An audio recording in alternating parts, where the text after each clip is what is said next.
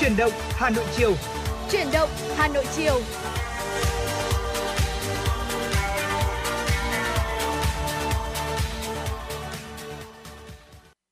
Chào mừng quý vị và các bạn đã đến với chương trình Chuyển động Hà Nội chiều trên kênh Tin tức Hà Nội. Ngày hôm nay thì Hồng Hạnh và Lê Thông rất vui khi lại được đồng hành cùng với quý vị trong một trăm hai mươi phút sắp tới. Vâng, xin được mến chào quý vị thính giả và xin chào Hồng Hạnh. À, quý vị thân mến, chúng ta đang uh, sống trong những ngày có thể nói là Hà Nội cao điểm nóng, đúng không ạ? Vâng. Chính xác. Mấy ngày hôm nay thời tiết rất là oi nóng và đặc biệt là ngày hôm qua khi mà có một sự cố điện lưới xảy ra thì tôi nghĩ rằng là rất nhiều người đã lo lắng. Thế nhưng mà ừ. ngay lập tức thì sự cố cũng đã được khắc phục và chúng ta cần phải rút ra những bài học kinh nghiệm. Và cũng ngay trong ngày hôm qua thôi thì có tới hai vụ hỏa hoạn trên địa bàn thành phố. À, chính vì thế mà chúng tôi cũng mong quý vị thính giả chúng ta lưu tâm đến các thiết bị điện trong gia đình, đặc biệt là sử dụng điện an toàn hợp lý trong thời điểm cao điểm điểm nắng nóng thế này. Và thưa quý vị, chắc chắn là với thời điểm nắng nóng như hiện tại thì sức khỏe cũng sẽ là một vấn đề rất đáng lưu tâm. Vì vậy mong rằng với những ngày này thì chúng ta có thể là đảm bảo được sức khỏe của mình và bên cạnh đó là cũng đảm bảo và giữ gìn sức khỏe được cho những người thân yêu. Và ngay bây giờ thì chúng ta sẽ cùng đến với những thông tin đầu tiên của Chuyển động Hà Nội chiều. Thưa quý vị và các bạn, Thứ trưởng Bộ Y tế Đỗ Xuân Tuyên cho biết có nhiều nguyên nhân dẫn đến tình trạng nhân viên y tế xin thôi việc, bỏ việc xảy ra ở một số tỉnh thành phố như là thành phố Hồ Chí Minh, Hà Nội, Đồng Nai, Bình Dương, An Giang, Đà Nẵng. Chủ yếu là do thu nhập thấp, lương và chế độ phụ cấp chưa bảo đảm nhu cầu của cuộc sống, nhất là tại các cơ sở y tế dự phòng và y tế cơ sở. Chính sách thu hút nguồn nhân lực tốt của hệ thống y tế tư nhân, nhất là đối với nhân lực có trình độ cao và chuyên môn sâu. Bên cạnh đó là áp lực công việc cao cùng với cường độ công việc lớn, đặc biệt từ khi dịch bệnh covid mười chín bùng phát đến nay. Đồng thời, môi trường làm việc nguy hiểm có nguy cơ mắc bệnh rất cao, thậm chí có thể nguy hiểm đến tính mạng cũng là một nguyên nhân. Ngoài ra còn có các nguyên nhân khác như là lý do gia đình, sức khỏe hay là ảnh hưởng tâm lý do tác động của các vụ việc vi phạm quy định pháp luật trong việc mua sắm, đấu thầu thời gian qua.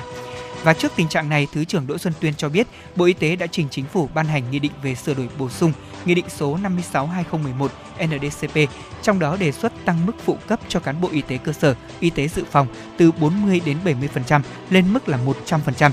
Nghị định về chức năng, nhiệm vụ, quyền hạn và cơ cấu tổ chức của Bộ Y tế. Đồng thời, Bộ Y tế phối hợp với Bộ Nội vụ để hướng dẫn việc tổ chức các trạm y tế theo quy mô dân số, theo kết luận số hai mươi lăm của Bộ Chính trị, chú trọng biểu dương khen thưởng các tập thể cá nhân có thành tích tiêu biểu trong công tác y tế, huy động nguồn lực xã hội để hỗ trợ và giảm bớt những khó khăn, kịp thời động viên các cán bộ nhân viên y tế. Thưa quý vị và các bạn, sáng ngày năm tháng bảy năm hai nghìn không trăm hai mươi hai, tại Hà Nội, Bộ trưởng Y tế phối hợp với Tổng Liên đoàn Lao động Việt Nam tổ chức lễ phát động chiến dịch tiêm vaccine phòng covid mười chín mũi ba, mũi bốn cho cán bộ, công chức, viên chức và người lao động. Việc tiêm các mũi nhắc lại vaccine là cần thiết nhằm bảo vệ người đi tiêm không bị mắc bệnh, đặc biệt là tránh nguy cơ bị bệnh nặng và tử vong do covid mười chín.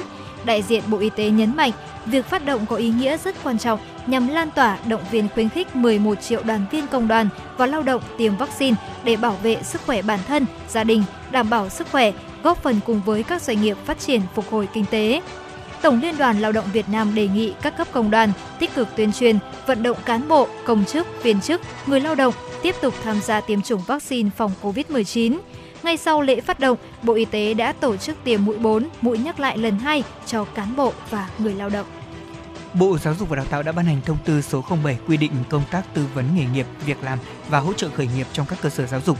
Theo điều bảy của thông tư này, hình thức triển khai hỗ trợ khởi nghiệp đối với các cơ sở giáo dục đại học như sau: tổ chức tuyên truyền về các hoạt động đổi mới sáng tạo, khởi nghiệp cho sinh viên thông qua hoạt động đào tạo, hoạt động ngoại khóa, qua tài liệu và các phương tiện truyền thông.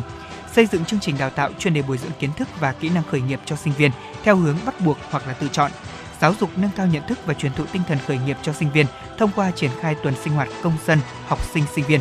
Tổ chức bồi dưỡng đào tạo rèn luyện nâng cao nhận thức và kiến thức kỹ năng về đổi mới sáng tạo, khởi nghiệp cho sinh viên thông qua chương trình đào tạo, nghiên cứu tài liệu, hoạt động ngoại khóa, phương tiện công nghệ thông tin, hoạt động phối hợp với các đối tác. Hỗ trợ tạo điều kiện thành lập các câu lạc bộ sinh viên nghiên cứu khoa học và đổi mới sáng tạo khởi nghiệp. Tổ chức thực hành và triển khai các dự án khởi nghiệp cho sinh viên thông qua hoạt động phối hợp với các đối tác, tổ chức cho sinh viên tham gia các cuộc thi, hội chợ, triển lãm trưng bày giới thiệu về các thành tiệu khoa học kỹ thuật, dự án khởi nghiệp. Thông tư số không bảy có hiệu lực từ ngày tám tháng bảy năm hai nghìn không trăm hai mươi hai và thay thế cho quyết định số sáu mươi tám ngày chín tháng mười hai năm hai nghìn không trăm lẻ tám. Theo báo cáo của Ủy ban Nhân dân thành phố Hà Nội, nhờ kiểm soát hiệu quả dịch covid mười chín, các hoạt động sản xuất, kinh doanh phục hồi nhanh, quản lý và phát triển đô thị chuyển biến tích cực, hạ tầng đô thị được duy trì tốt, văn hóa xã hội tiếp tục phát triển, an sinh xã hội được đảm bảo, quốc phòng, an ninh chính trị, trật tự an toàn xã hội được giữ vững. các hoạt động đối ngoại và hội nhập quốc tế tiếp tục được triển khai hiệu quả. Đến nay, chín mươi chín phẩy chín phần trăm người trên mười tám tuổi và trẻ em từ mười hai đến mười bảy đã được tiêm vaccine phòng covid mười chín mũi hai, mũi nhắc lại tỷ lệ đạt cao, chiếm chín mươi lăm phẩy bốn phần trăm với người trên mười tám tuổi. Thành phố cũng triển khai tiêm vaccine cho trẻ em từ năm đến dưới mười hai tuổi, đạt sáu mươi chín phẩy hai phần trăm số trẻ thuộc đối tượng tiêm. Thành phố tiếp tục quan tâm và triển khai kịp thời các chính sách hỗ trợ người dân và doanh nghiệp gặp khó khăn do ảnh hưởng bởi dịch covid mười chín. Tổng sản phẩm trên địa bàn giê rờ đê pê sáu tháng đầu năm hai nghìn không trăm hai mươi hai tăng bảy phẩy bảy mươi chín phần trăm, trong đó riêng quý hai tăng chín phẩy bốn mươi chín phần trăm, gấp một phẩy hai mươi chín lần mức tăng cùng kỳ năm hai nghìn không trăm hai mươi mốt và gấp một phẩy không tám lần mức tăng cùng kỳ năm hai nghìn không trăm mười chín khi chưa xảy ra dịch covid mười chín. Thu ngân sách trên địa bàn sáu tháng đầu năm là một trăm bảy mươi chín nghìn bốn trăm bảy mươi sáu tỷ đồng, đạt năm mươi bảy phẩy sáu phần trăm dự toán và tăng hai mươi hai phần trăm so với cùng kỳ, cao hơn so với số đã dự kiến trong báo cáo trình Hội đồng Nhân dân là đạt năm mươi sáu phẩy tám phần trăm dự toán. Đặc biệt, công tác tổ chức SEA Games ba mươi mốt của thành phố Hà Nội đã hoàn thành tất cả các nhiệm vụ được Trung ương giao, chất lượng giáo dục và đào tạo tiếp tục phát triển. Trong kỳ thi chọn học sinh giỏi quốc gia năm hai nghìn không trăm hai mươi hai, Hà Nội là đơn vị đứng đầu về số lượng đạt giải với một trăm hai mươi lăm giải, trong đó có bảy giải nhất, ba mươi bảy giải nhì và ba mươi ba giải ba. Vâng, thưa quý vị, và đó là một số những thông tin đầu tiên mà chúng tôi cập nhật cùng quý vị thính giả trong Chuyển động Hà Nội chiều nay. Bây giờ thì có lẽ là chúng ta sẽ cùng thư giãn với một giai điệu âm nhạc trước khi chúng tôi cùng quay trở lại với Cà phê chiều.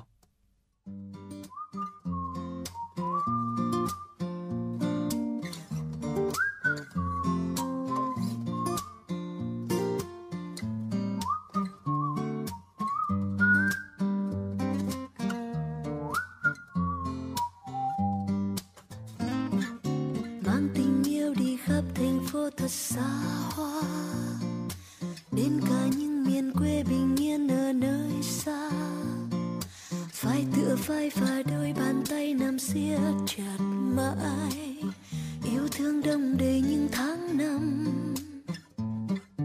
Có tình yêu nào như tình yêu của đôi ta, yêu là sẽ bỏ tất cả để cùng đi xa, đi tìm chân trời nơi mình sẽ gọi tên hạnh phúc, mang theo vui buồn ta mỉm cười.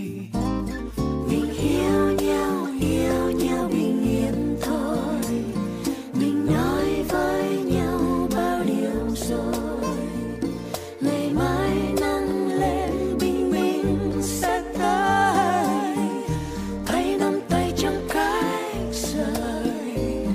Mình yêu nhau, yêu nhau bình yên thôi, mình nói cảm ơn với gió trời, để những ước mơ từ gió bay mãi xa, tay nắm tay về muôn nơi.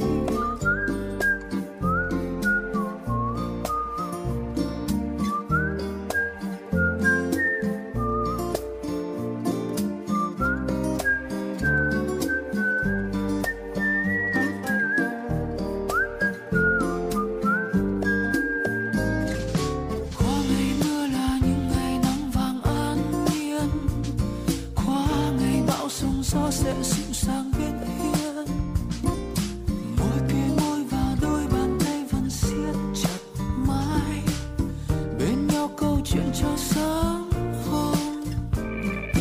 Có tình yêu nào như tình yêu tuổi thanh xuân, yêu bằng tất cả chân thành khát vọng xuân xanh, yêu là khi mình sẽ cùng nhau nhìn chung một hướng, qua bao vui buồn vẫn mỉm cười. Mình yêu nhau, yêu nhau bình yên thôi, mình nói với nhau bao điều rồi, ngày mai nắng lên bình minh sẽ tới, tay nắm tay chẳng cách rời. Mình yêu nhau, yêu nhau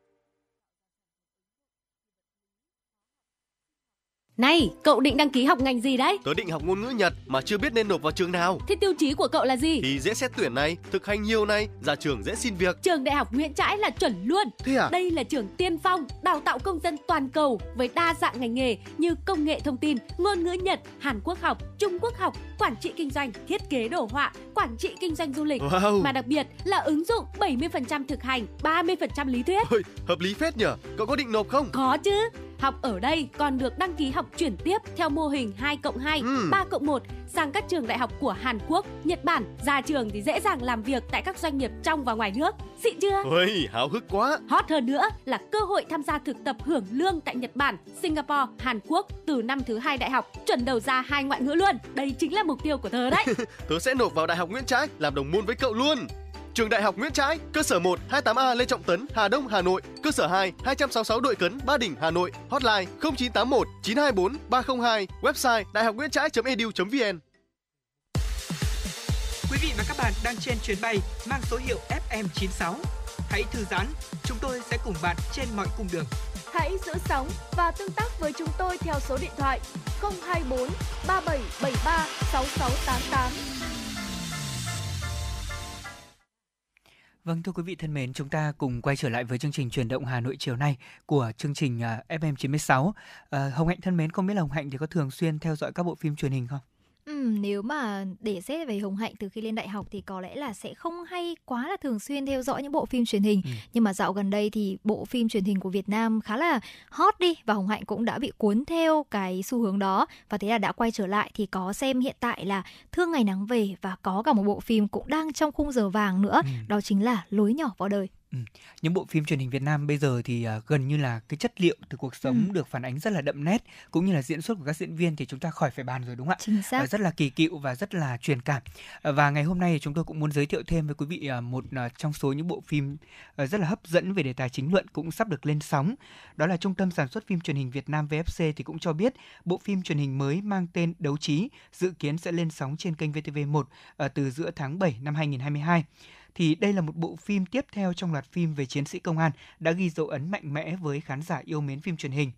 Đấu Trí thì thưa quý vị là sẽ xoay quanh các vụ án về tham nhũng, kinh tế, buôn lậu.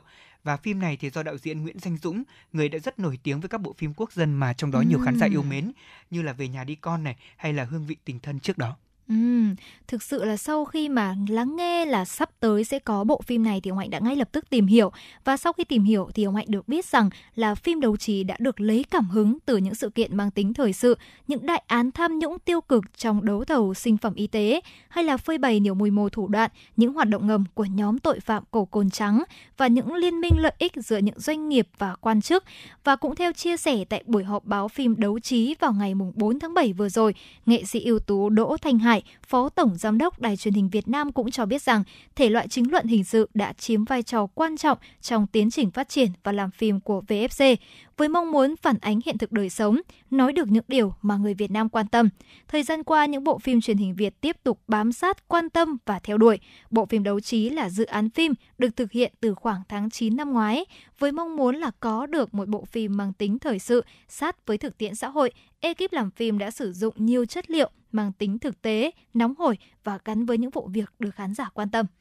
Vâng, thưa quý vị, bộ phim này thì với độ dài là sáu mươi tập cũng sẽ đề cập đến những vụ án chấn động như là nâng khống giá kit xét nghiệm khiến dư luận hoang mang, rồi đường dây buôn bán hàng trăm ngàn chiếc điện thoại lậu qua biên giới một cách bí ẩn.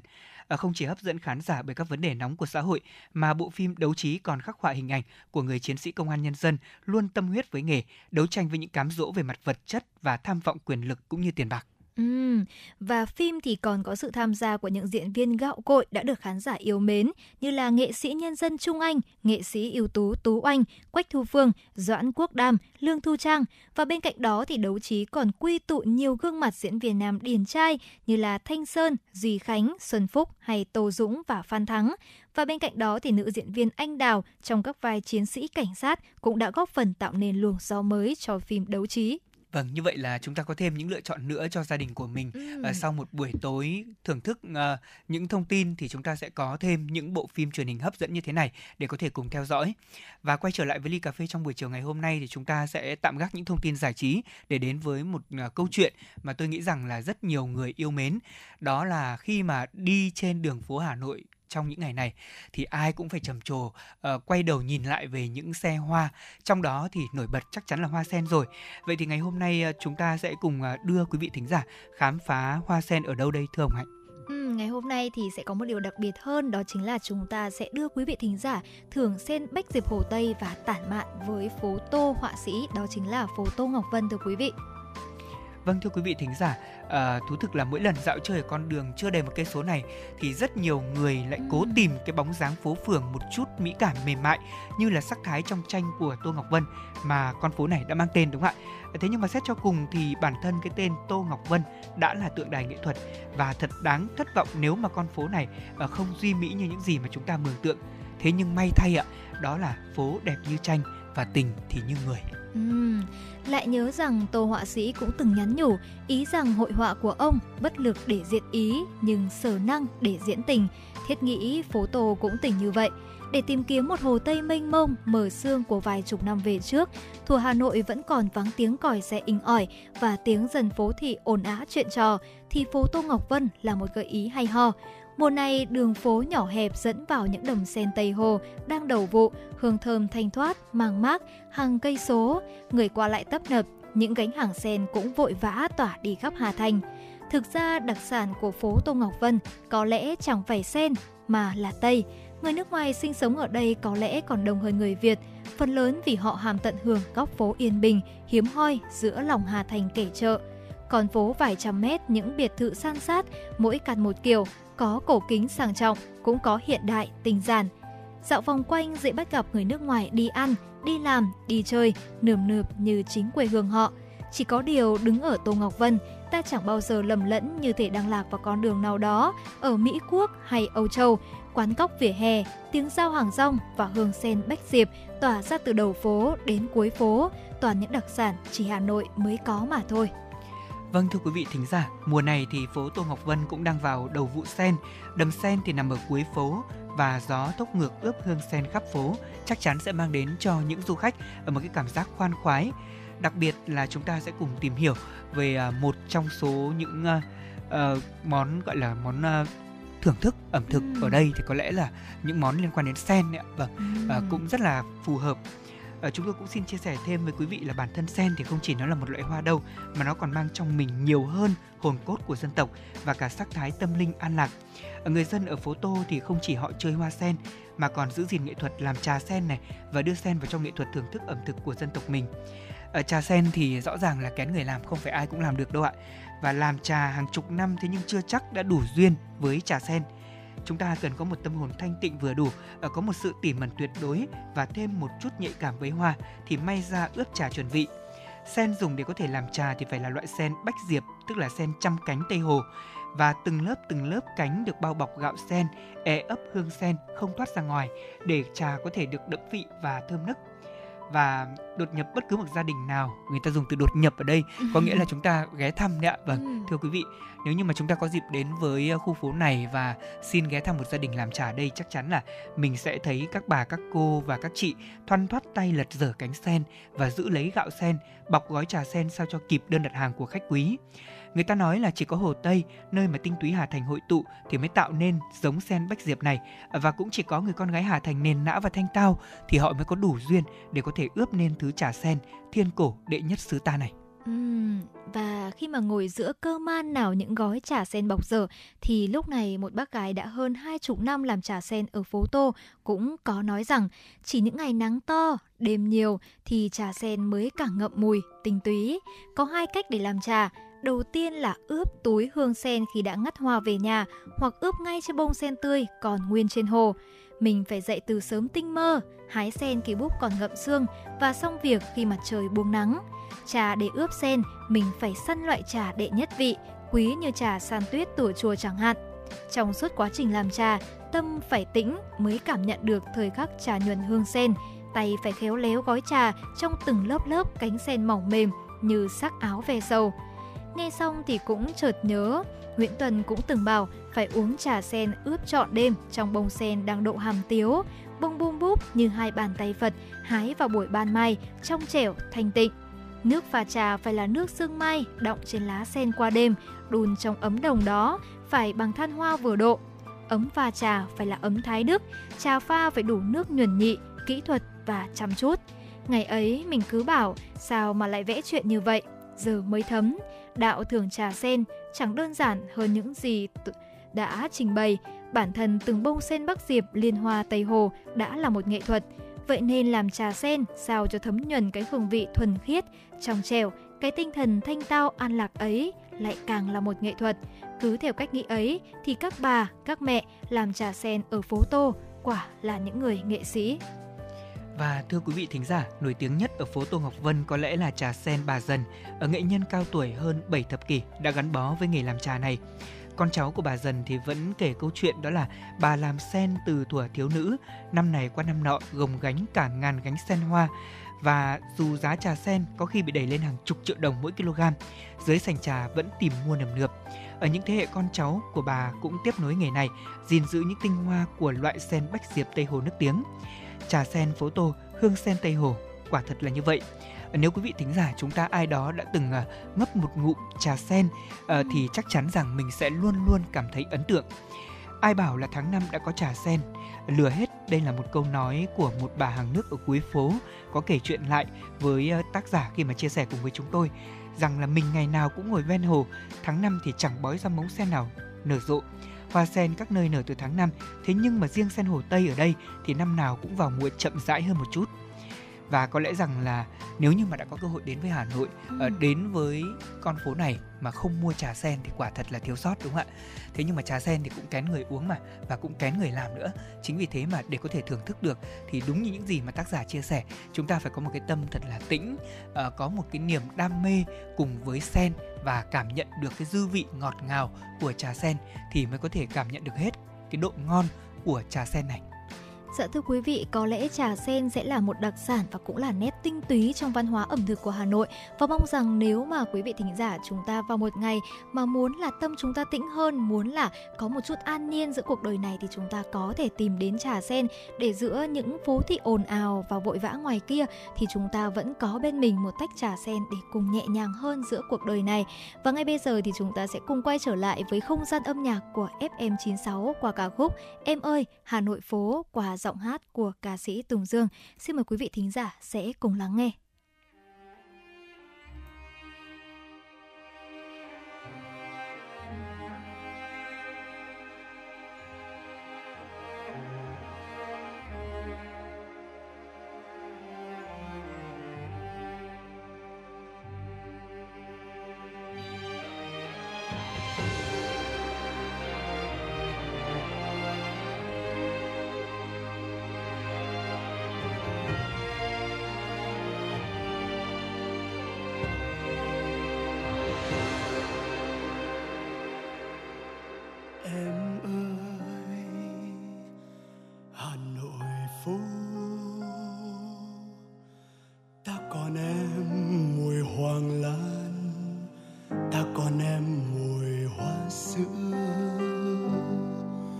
Con đường vắng rì rào cơn mưa nhỏ, ai đó trải tóc xòa vai mềm.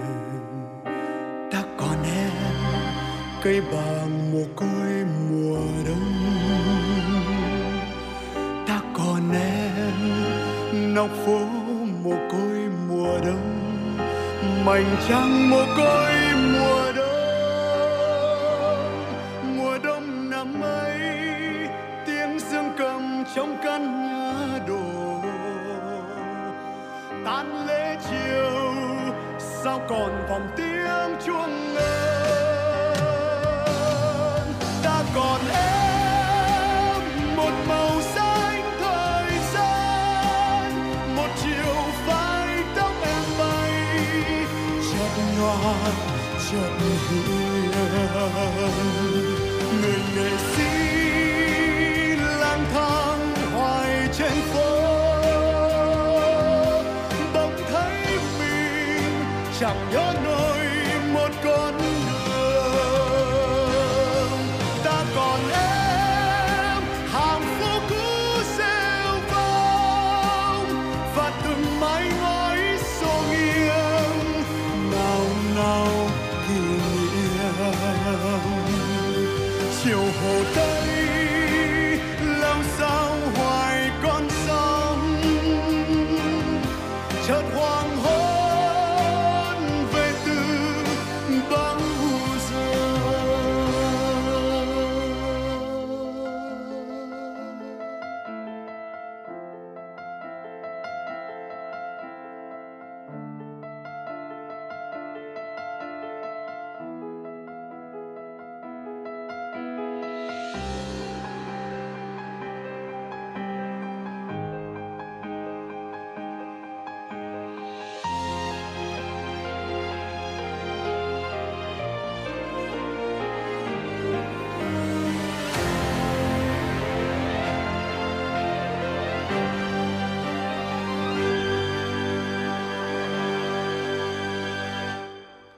Ta còn em, cây bằng mồ côi mùa đông. Ta còn em, nóc phố mồ côi mùa đông, mảnh trắng mồ côi mùa đông. Mùa đông năm ấy, tiếng dương cầm trong căn nhà đổ tan lễ chiều, sao còn vòng tiếng chuông ngân.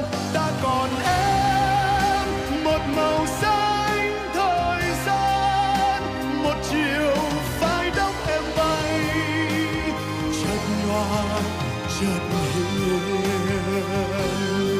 người nghệ sĩ lang thang hoài trên phố.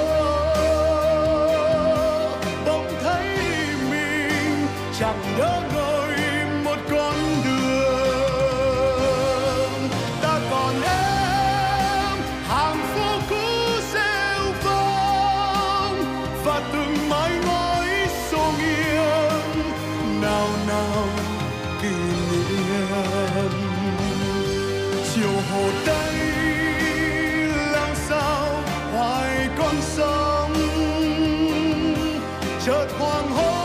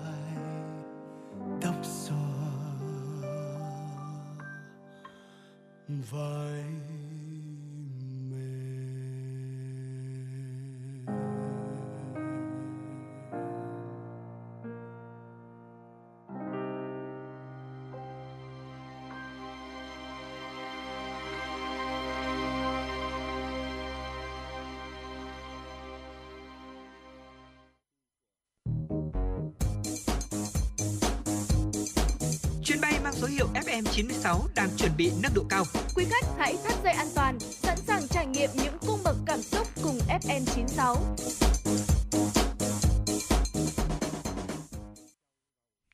Vâng, thưa quý vị thính giả, chúng ta cùng quay trở lại với chương trình Chuyển động Hà Nội và tiếp ngay sau đây sẽ là một số những thông tin mà chúng tôi vừa cập nhật. Thưa quý vị và các bạn, sáng nay tại Hà Nội, Tổ chức Liên Hợp Quốc tại Việt Nam cùng với Bộ Lao động Thương binh Xã hội, đại diện chính phủ Australia đã khởi động chiến dịch nâng cao nhận thức Trái tim xanh hai không hai hai hướng tới chấm dứt bạo lực.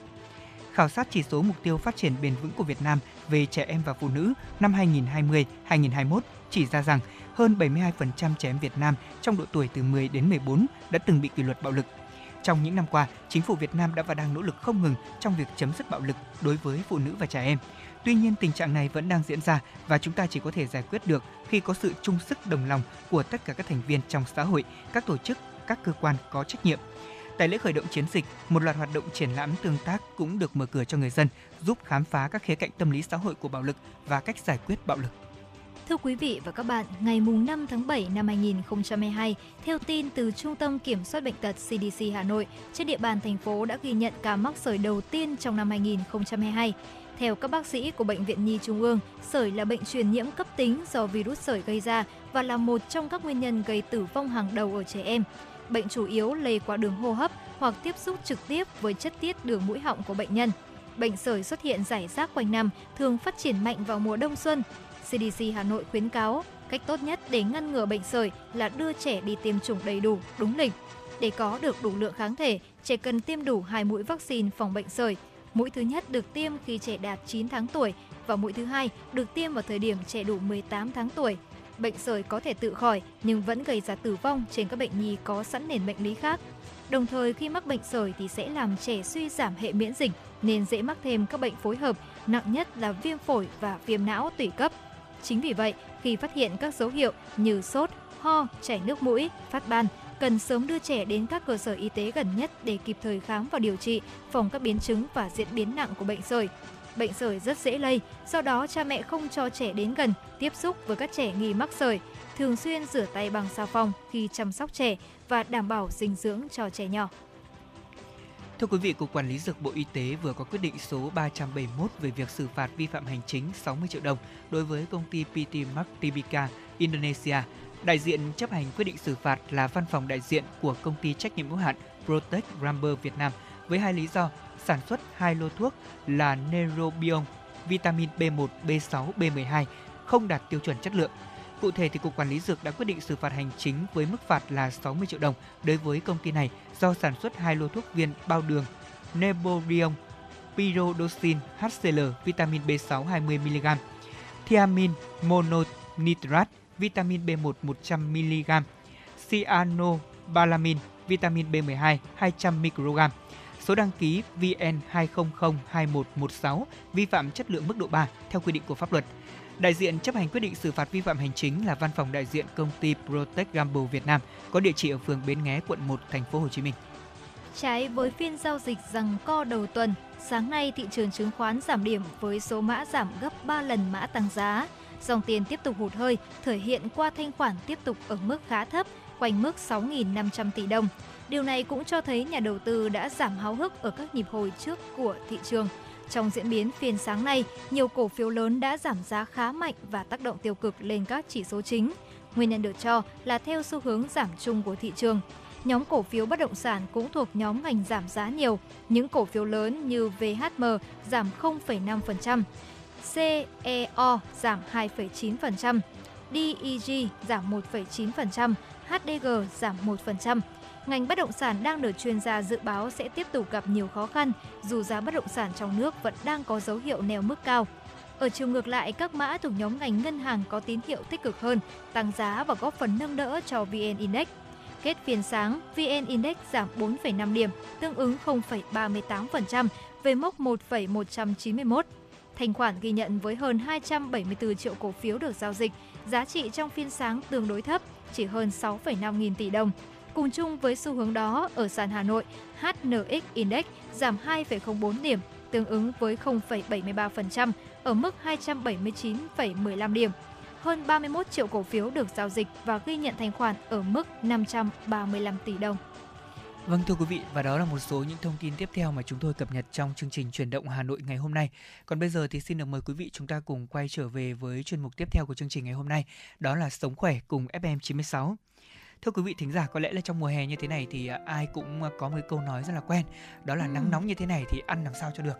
Chính thế xác. Thì có nhiều người lại than phiền ngược lại, đó là đâu nắng nóng nhưng mà ăn vẫn ngon, thành ra là cân nặng vẫn tăng đều đều. ừ. Thế thì có một cái thực tế đặt ra, đó là có những người thì viện lý do rằng là cứ đến mùa hè như thế này thì chúng ta dễ dàng là giảm cân mà không cần có chế độ gì cả. ừ. Thế nhưng có những người nói rằng là mình đã cố gắng giảm cân thế nhưng lại không đạt được mục đích đó.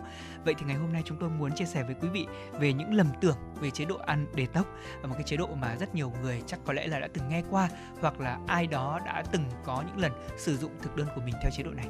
Chắc chắn rồi, bởi vì cũng không đâu xa đâu, Hồng Hạnh cũng vẫn là một người rất là hay thích chế độ ăn detox. Và bên cạnh đó thì không chỉ là chế độ ăn đâu mà detox thì còn có thể là chỉ ở việc là chúng ta uống những thực phẩm có tốt cho cơ thể, và bên cạnh đó là thanh lọc cho cơ thể mình nữa. Thì đầu tiên chúng ta sẽ tìm hiểu là chế độ ăn detox là gì.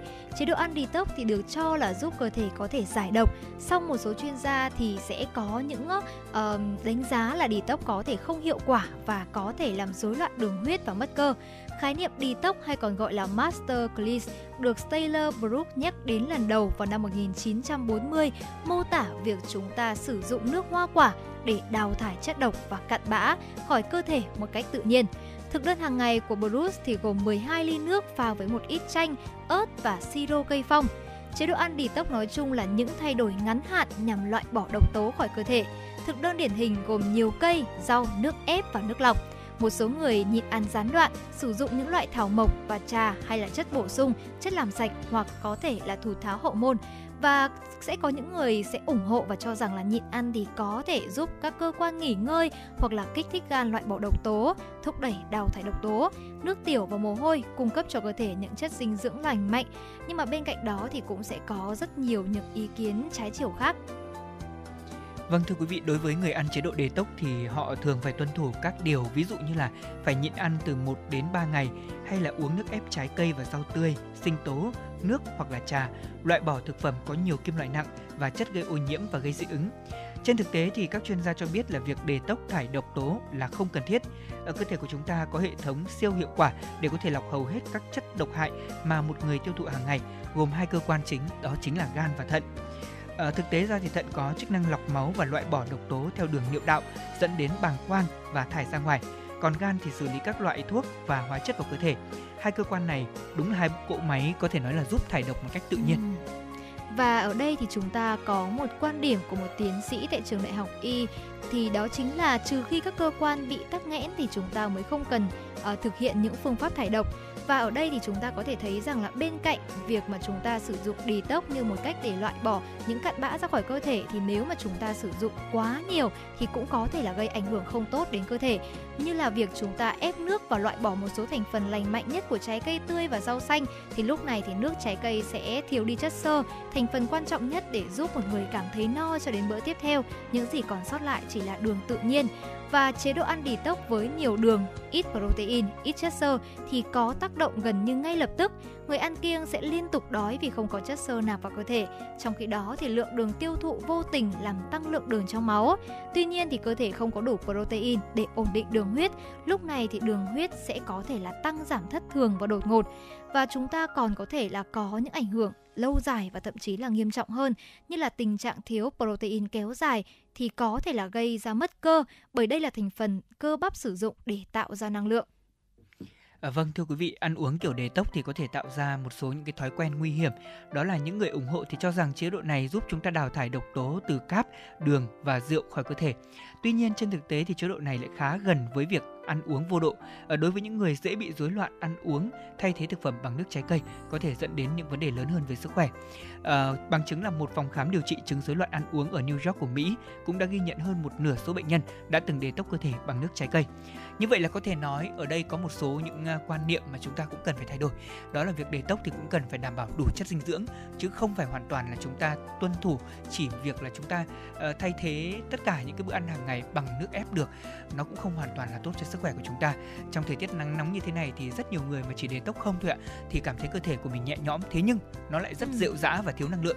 Chính vì thế mà chúng ta muốn có chế độ giảm cân hay là muốn ăn theo chế độ nào thì cũng cần phải đến gặp các chuyên gia dinh dưỡng cũng như là các bác sĩ về dinh dưỡng để có thể tham khảo ý kiến. Chính xác, và Hồng Hạnh thấy rằng là đặc biệt là chị em phụ nữ chúng mình thì đôi lúc là sẽ muốn giảm cân thật nhanh hoặc là lấy lại vóc dáng thon gọn thật đẹp để có thể là chuẩn bị cho những chuyến du lịch xa đi. Nhưng mà thật ra thì chúng ta vẫn phải luôn luôn chú ý, và quan trọng nhất là sức khỏe của chính mình. Vì vậy kể cả chúng ta có muốn là sử dụng bất cứ một phương thức làm đẹp nào thì chúng ta hãy cũng nên tìm hiểu thật kỹ càng, và quan trọng nhất hãy luôn luôn đề cao sức khỏe của bản thân mình đầu tiên. Vì vậy mà khi mà chúng ta có bất cứ những phương pháp nào thì có lẽ là chúng ta nên tìm hiểu và cũng như là hỏi các chuyên gia đầu tiên. Và ngay bây giờ thì chúng ta cũng sẽ cùng quay trở lại với không gian âm nhạc của ép em chín sáu. Thời tiết thì có lẽ là đã khá là nóng lực rồi. Vậy thì ngay bây giờ chúng ta hãy đến với một ca khúc để làm cho thời tiết có lẽ là sẽ dịu dàng hơn, nhẹ nhàng hơn. Đó chính là ca khúc Gọi Mưa qua giọng ca của ca sĩ Trung Quân Idol. Xin mời quý vị thính giả sẽ cùng lắng nghe.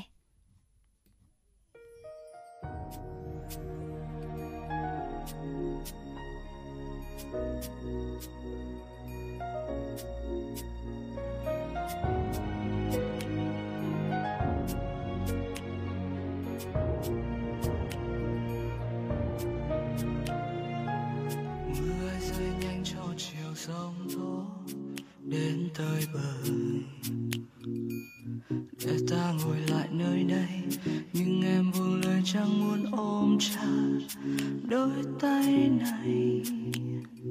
Nhìn em rời bước xóa hết yêu thương ngọt ngào bên nhau. Đã một thời anh tin sẽ không tàn. Còn chiếc hôn trao cho anh vội vàng. Em mang mọi thứ xung quanh anh tan vào mưa. Nếu để cho ai đó cần em hơn anh, anh sẽ ra đi, anh sẽ đi. Vì anh nào đâu muốn em phải lựa chọn. nhiều lòng mình mong trói, bao yêu thương vùng lên mỗi đêm mà em nào biết, mà em nào biết xa xa nơi anh là bao hôm. Hãy yêu nhau đằng sau này bước qua nhau sẵn mơ riêng em sẽ cho anh lúc nào em nói đi mưa hãy cuốn đi trôi.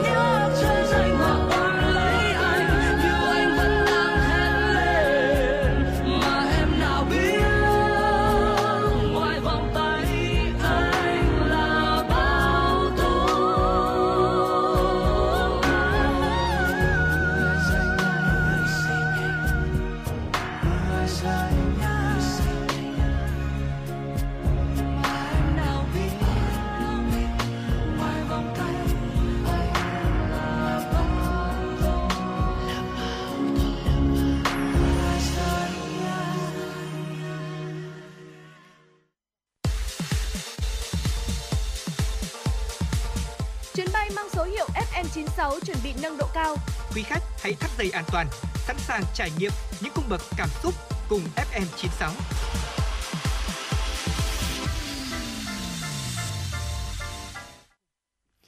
Vâng thưa quý vị, chúng ta cùng tiếp tục cập nhật thêm một số những thông tin quốc tế đáng chú ý.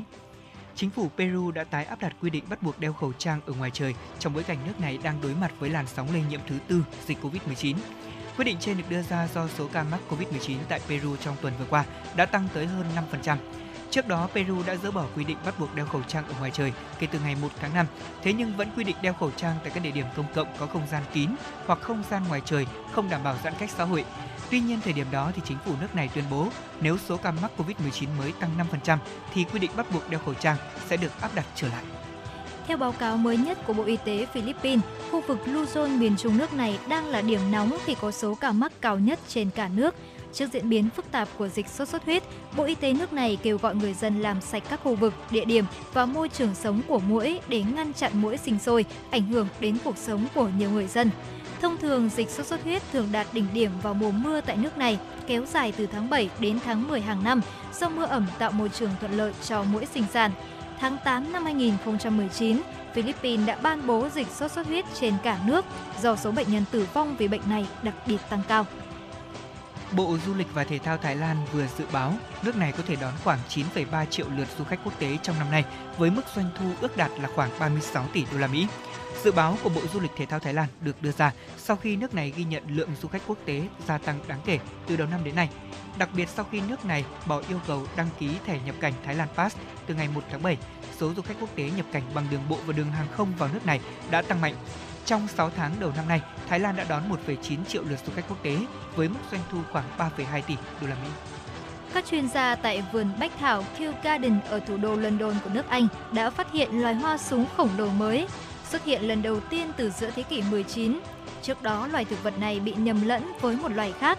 Loài hoa súng mới này trên thực tế đã tồn tại tại vườn bách thảo nói trên trong suốt một trăm bảy mươi bảy năm và có mặt tại phòng trưng bày mẫu cây khô quốc gia của Bolivia trong ba mươi tư năm qua. Giới khoa học từng cho rằng loài hoa súng này thuộc giống Victoria Amazonica, một trong hai giống hoa súng khổng lồ được đặt tên theo nữ hoàng Victoria vào năm một nghìn tám trăm năm mươi hai. Theo báo cáo đăng trên Protes in Plain Chicken, Victoria boliviana có lá rộng tới ba mét, tức loài thực vật có lá lớn nhất trên thế giới. Giới khoa học cho rằng việc loài hoa này xuất hiện tại Kew Garden là nhờ hạt giống mà vườn bách thảo Santa Cruz de la Sierra và vườn La Rinconada ở Bolivia đã tặng cho vườn bách thảo ở London.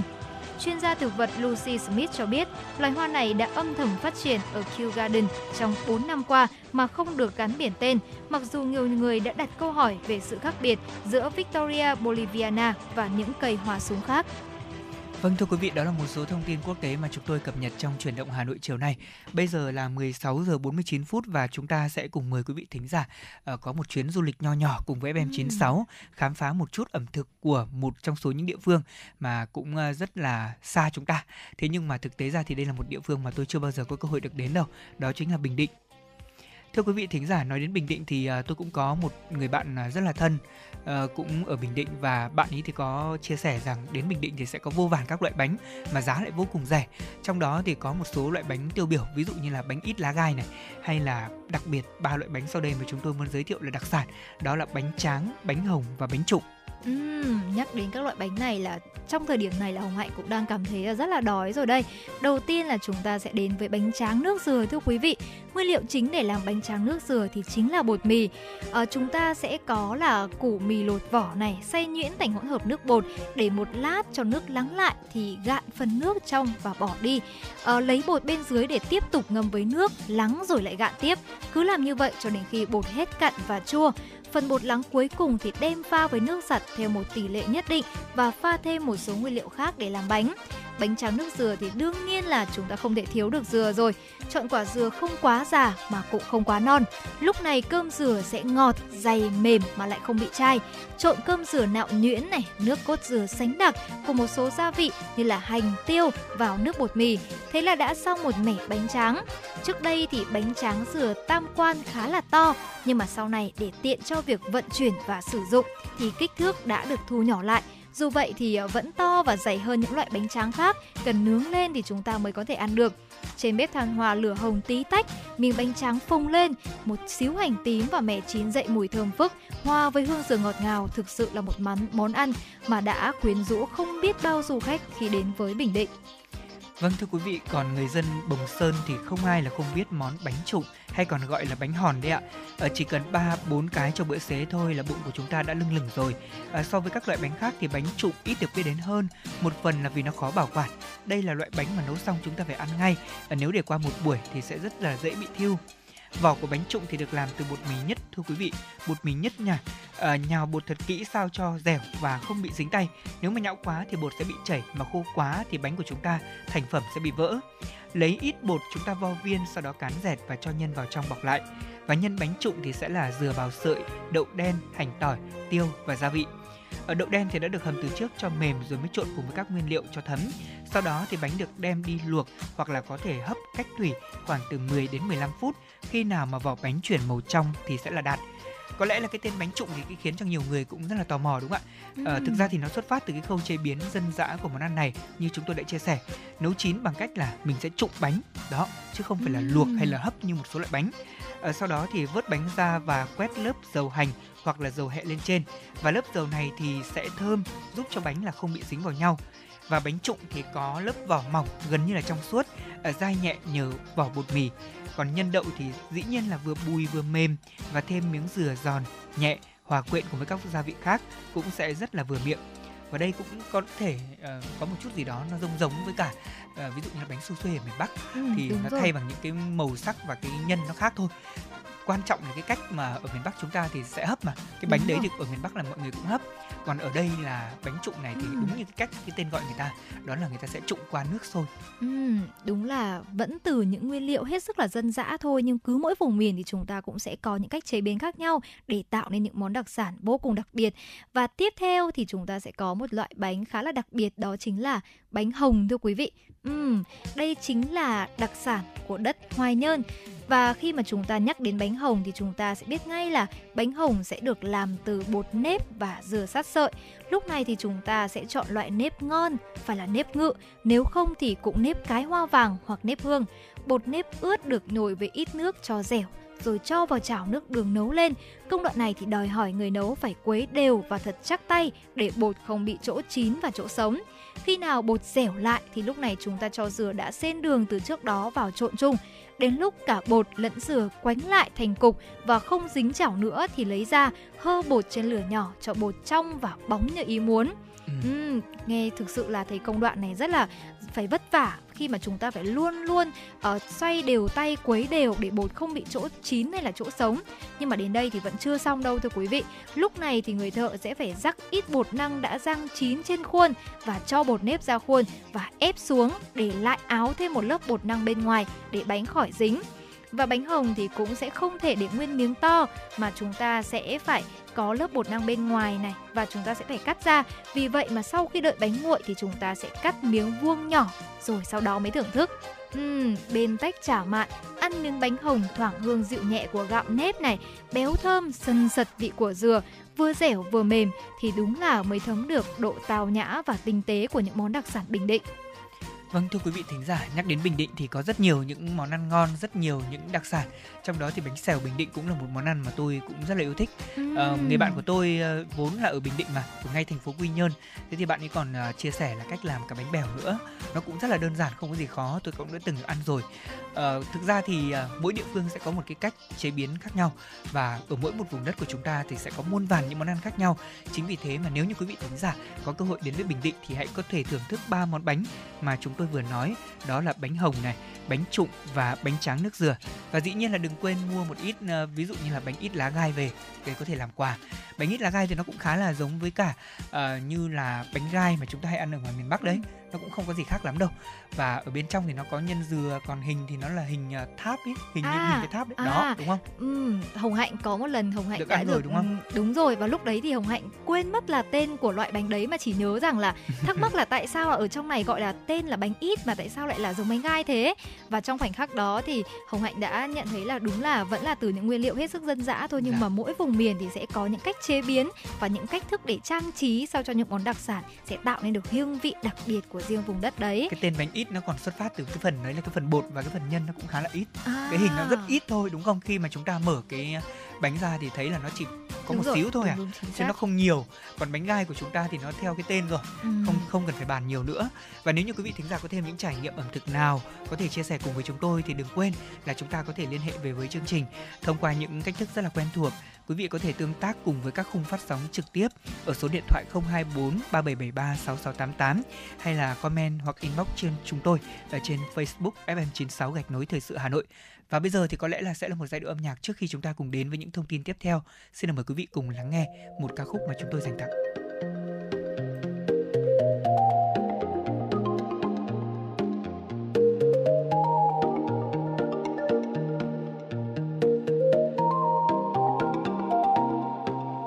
Mình gặp nhau khi hai ta lướt qua, đằng sau thấy bóng dáng em như thiên thần trong mơ anh bước ra.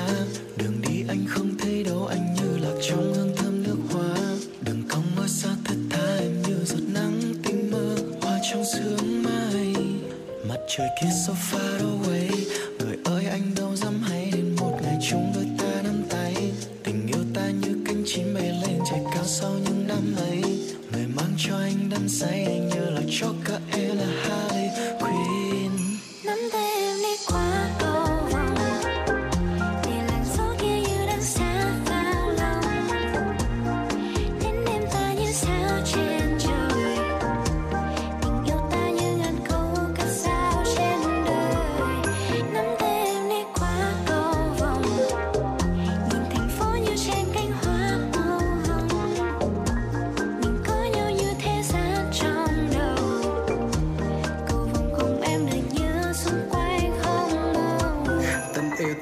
ăn nắng cho mầm cây xanh, họ là ông bướm xếp hàng vây quanh. Khoảnh khắc chỉ còn hai ta, dường như là trái đất đang dần xoay nhanh, đi qua cầu vòng dưới tầng mây xanh để cả thế giới không lần ra ta. Đừng đợi câu hỏi, cứ cầm tay anh để hai ta cùng bay mắt tầm radar. Em làm anh say như sativa, anh ngã nghiêng anh như pizza. Em là diva Italia, anh là gà điên em Mona Lisa. Bắn trái tim và đợi em tiếp chiêu, em làm anh hiểu, làm anh biết yêu, em làm anh đắm chìm. Như đây đi biển, anh như tàu chiến, còn em là ích quy. Mặt trời trốn sau từng làn mây, nắng như tan vào bàn tay ta, dạo bước chân đi qua làm đỏ vàng. Ngày tháng như là mộng mơ, dáng em như là nàng thơm mong màu tím trên trang giấy viết cho em. Hai ta như là bức tranh ánh màu tô thêm trà.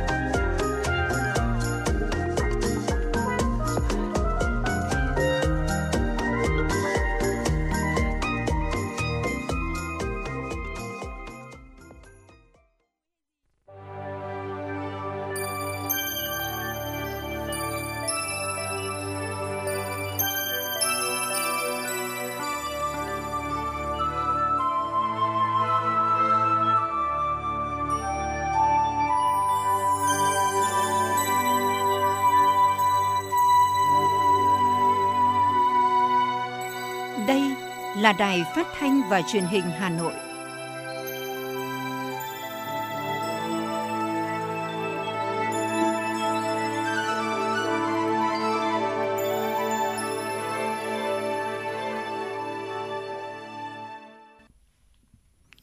Quý vị và các bạn thân mến, bây giờ là mười bảy giờ ngày mùng năm tháng bảy năm hai nghìn không trăm hai mươi hai. Chương trình Chuyển động Hà Nội chiều của chúng tôi đang được phát trực tiếp trên tần số ép em chín sáu mê ga héc của Đài Phát thanh Truyền hình Hà Nội và trực tuyến trên trang web hanoitv chấm vn. Và ngay sau đây chúng tôi xin chuyển đến quý vị các bạn những tin tức đáng quan tâm. Thưa quý vị và các bạn, sáng ngày năm tháng bảy, Thủ tướng Chính phủ Phạm Minh Chính, trưởng Ban Chỉ đạo Quốc gia phòng chống dịch covid mười chín, Ban Chỉ đạo, chủ trì phiên họp thứ mười lăm của Ban Chỉ đạo. Phiên họp được tổ chức trực tuyến giữa đầu cầu Chính phủ với sáu mươi ba tỉnh, thành phố trực thuộc Trung ương. Dự họp tại đầu cầu trụ sở Chính phủ có các thành viên Ban Chỉ đạo, các Phó Thủ tướng Chính phủ Vũ Đức Đam, Lê Văn Thành, Phó Chủ tịch Quốc hội Nguyễn Khắc Định, lãnh đạo các ban bộ ngành Trung ương. Tại các điểm cầu ở các địa phương có các thành viên Ban Chỉ đạo phòng chống dịch covid mười chín là Bí thư tỉnh, Thành ủy, Chủ tịch Ủy ban nhân dân các tỉnh, thành phố trực thuộc Trung ương và lãnh đạo các sở ngành liên quan. Phát biểu mở đầu phiên họp, Thủ tướng Chính phủ Phạm Minh Chính cho biết, dịch covid mười chín trên thế giới vẫn diễn biến khó lường với sự xuất hiện biến thể phụ bê a chấm năm của Omicron tại nhiều nước trên thế giới và trong khu vực. Trong nước, sau khi tình hình dịch được kiểm soát tốt trên phạm vi cả nước, đã có tâm lý lơ là, chủ quan, nhất là trong việc tiêm vaccine, việc kiểm tra, đôn đốc thiếu quyết liệt. Trong bối cảnh đó, chúng ta vẫn phòng chống các dịch bệnh khác, bảo vệ, chăm sóc sức khỏe cho người dân và xảy ra tình trạng thiếu thuốc và vật tư y tế. Thủ tướng Chính phủ đề nghị các thành viên Ban Chỉ đạo Quốc gia và Ban Chỉ đạo phòng chống dịch covid mười chín ở các địa phương thẳng thắn thảo luận, đánh giá đúng tình hình, rà soát công tác phòng chống dịch, nhất là việc tiêm vaccine, nguyên nhân, bài học kinh nghiệm, đưa ra các mục tiêu, giải pháp cụ thể để tiếp tục phòng chống dịch covid mười chín hiệu quả và phục hồi, phát triển kinh tế, đặc biệt trong việc tiêm vaccine. Sáng nay, Hội đồng Nhân dân thành phố Hà Nội khóa mười sáu đã khai mạc kỳ họp thứ bảy để xem xét về tình hình thực hiện nhiệm vụ kinh tế xã hội và an ninh quốc phòng sáu tháng đầu năm. Dự kỳ họp có các đồng chí Ủy viên Bộ Chính trị, Bí thư Thành ủy, Trưởng đoàn đại biểu Quốc hội thành phố Hà Nội Đinh Tiến Dũng, Ủy viên Trung ương Đảng, Phó Bí thư Thường trực Thành ủy Nguyễn Thị Tuyến, Phó Bí thư Thành ủy, Chủ tịch Hội đồng Nhân dân thành phố Nguyễn Ngọc Tuấn, Ủy viên Ban Thường vụ Thành ủy, Chủ tịch Ủy ban Mặt trận Tổ quốc Việt Nam thành phố Nguyễn Lan Hương, Ủy viên Ban Thường vụ Thành ủy, Phó Chủ tịch Thường trực phụ trách điều hành hoạt động Ủy ban nhân dân thành phố Lê Hồng Sơn, các đồng chí Ủy viên Ban Thường vụ Thành ủy, Thường trực Hội đồng Nhân dân, Ủy ban nhân dân thành phố, đại diện lãnh đạo một số ban ngành của Trung ương và lãnh đạo các sở ban ngành của thành phố. Phát biểu khai mạc tại kỳ họp, Chủ tịch Hội đồng Nhân dân thành phố Hà Nội Nguyễn Ngọc Tuấn nhấn mạnh, kỳ họp này dự kiến tổ chức trong ba ngày rưỡi, trong đó dành thời gian gần một ngày cho phiên thảo luận tại tổ và tại hội trường, một ngày cho hoạt động chất vấn và trả lời chất vấn. Đây là những hoạt động quan trọng của nghị trường nhằm phát huy vai trò và trách nhiệm, trí tuệ của các đại biểu để cùng trao đổi thảo luận các nội dung quan trọng trong chương trình của kỳ họp. Hội đồng Nhân dân thành phố thực hiện quyền giám sát trực tiếp đối với Ủy ban nhân dân thành phố thông qua hoạt động chất vấn, tái chất vấn, dự kiến về hai nhóm vấn đề, đó là việc thúc đẩy thực hiện các dự án đầu tư trên địa bàn thành phố, công tác quản lý khai thác sử dụng quỹ nhà đất thuộc quản lý nhà nước trên địa bàn thành phố Hà Nội.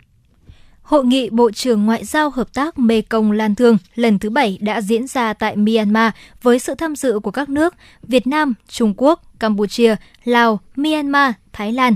Bộ trưởng Bộ Ngoại giao Bùi Thanh Sơn dẫn đầu đoàn Việt Nam tham dự hội nghị. Các đại biểu tham dự hội nghị đánh giá cao những đóng góp tích cực của Hợp tác Mekong Lan Thương, nhất là trong bối cảnh dịch bệnh diễn biến phức tạp. Tại hội nghị, Bộ trưởng Bùi Thanh Sơn đã phát biểu nhấn mạnh, trong giai đoạn hậu đại dịch, các nước thành viên cần đảm bảo phát triển theo hướng thiết thực, lấy vấn đề tăng trưởng kinh tế và phát triển bền vững làm ưu tiên hàng đầu, đem lại lợi ích thực chất cho người dân. Hội nghị đã thông qua thông cáo báo chí chung và bốn tuyên bố chung về tăng cường hợp tác nông nghiệp, phòng chống thiên tai, hải quan và tạo thuận lợi thương mại và giao lưu giữa các nền văn minh. Nhân dịp dự hội nghị lần này, Bộ trưởng Bộ Ngoại giao Bùi Thanh Sơn cũng đã gặp Bộ trưởng Bộ Ngoại giao Trung Quốc Vương Nghị. Tại cuộc gặp thì hai bên đánh giá cao những tiến triển tích cực trong quan hệ Việt Nam-Trung Quốc thời gian qua. Bộ trưởng Bùi Thanh Sơn khẳng định Đảng và Nhà nước Việt Nam nhất quán coi trọng phát triển quan hệ hữu nghị hợp tác với Trung Quốc. Về phương hướng thúc đẩy quan hệ song phương trong thời gian tới, Bộ trưởng Bùi Thanh Sơn đề nghị hai bên tích cực thúc đẩy các chuyến thăm và tiếp xúc cấp cao và các cấp. Mong muốn Trung Quốc tiếp tục tạo thuận lợi để hàng hóa, nhất là hàng nông và thủy sản của Việt Nam xuất khẩu sang Trung Quốc, hàng hóa Việt Nam quá cảnh Trung Quốc đi các nước thứ ba. Ủy viên Quốc vụ, Bộ trưởng Ngoại giao Trung Quốc Vương Nghị khẳng định Đảng và Chính phủ Trung Quốc coi trọng củng cố, phát triển quan hệ đối tác hợp tác chiến lược toàn diện Trung Việt, mong muốn cùng với Việt Nam làm sâu sắc và hợp tác cùng có lợi. Về vấn đề Biển Đông, Bộ trưởng Bùi Thanh Sơn đề nghị hai bên tiếp tục thực hiện tốt các thỏa thuận và nhận thức chung cấp cao, tôn trọng lợi ích chính đáng hợp pháp của nhau, phù hợp với luật pháp quốc tế. Thưa quý vị và các bạn, Ủy ban nhân dân thành phố Hà Nội đã trình Hội đồng nhân dân thành phố Hà Nội phê duyệt chủ trương đầu tư dự án xây dựng nút giao khác mức giữa đường vành đai ba phẩy năm với đại lộ Thăng Long, huyện Hoài Đức. Dự án do Ban Quản lý Dự án Đầu tư Xây dựng Công trình Dân dụng thành phố Hà Nội làm chủ đầu tư, nhằm hoàn thiện hệ thống hạ tầng giao thông theo quy hoạch, kết nối, khai thác hợp lý với kết cấu hạ tầng giao thông đã được xây dựng, giảm thiểu ùn tắc giao thông, góp phần phát triển sản xuất, kinh doanh, đẩy nhanh tốc độ hình thành các khu đô thị trong khu vực, thúc đẩy phát triển kinh tế xã hội của thủ đô nói chung. Dự án gồm hầm chui theo hướng đường vành đai ba phẩy năm, đường Lê Trọng Tấn, quốc lộ ba mươi hai với tổng chiều dài là chín trăm bảy mươi lăm mét, rộng mười tám phẩy năm mét, bốn cầu nhánh bằng bê tông cốt thép dự ứng lực với tổng chiều dài là hai nghìn ba trăm sáu mươi hai mét, bề rộng cầu là tám phẩy tám mét. Tổng mức đầu tư dự kiến hơn hai nghìn bốn trăm năm mươi tám tỷ đồng từ nguồn vốn ngân sách thành phố, thực hiện trong giai đoạn hai nghìn không trăm hai mươi hai đến hai nghìn không trăm hai mươi sáu. Vâng, thưa quý vị, vừa rồi là một số thông tin mà chúng tôi chuyển đến quý vị trong khung giờ của Chuyển động Hà Nội. Còn bây giờ mời quý vị cùng thư giãn với một giai điệu âm nhạc trước khi đến với những thông tin tiếp theo.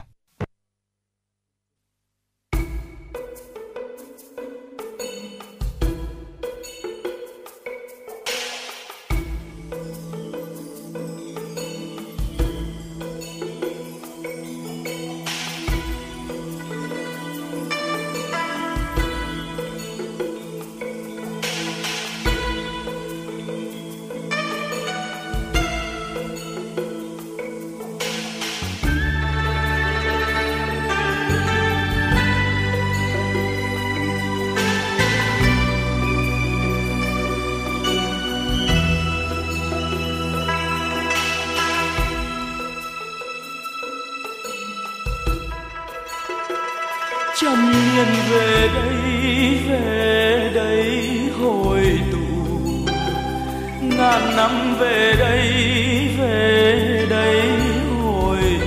đây hồi ngộ khi phách cha ông hồn thiêng sông núi, khát vọng bao đời gửi gắm đó.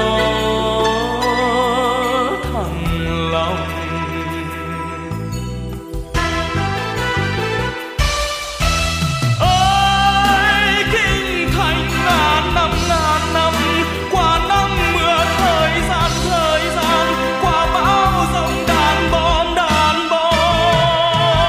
thơm hương từng trang từng trang Hà Nội, để bay thăng long đông đô Hà Nội, tỏa sáng một thăng long đông đô Hà Nội, linh thiêng linh thiêng hào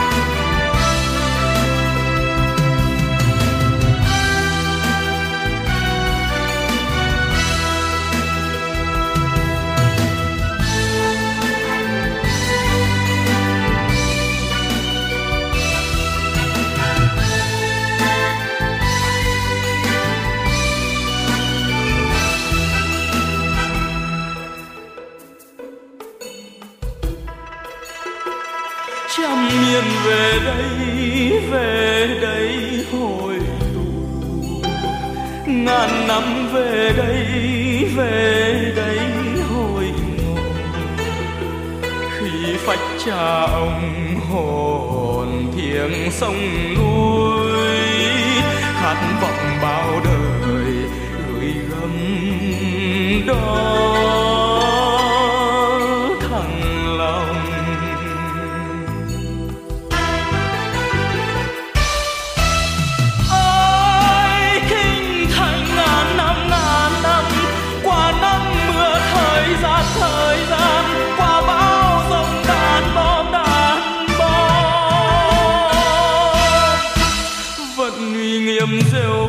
Rêu phong Hà Nội vẫn thơm hương từng trang từng trang Hà Nội, để mãi thăng long đông đô Hà Nội, tỏa sáng một thăng long đông đô Hà Nội, linh thiêng linh thiêng hào hoa. Ơi kinh thành ngàn năm, qua năm mưa thời gian thời gian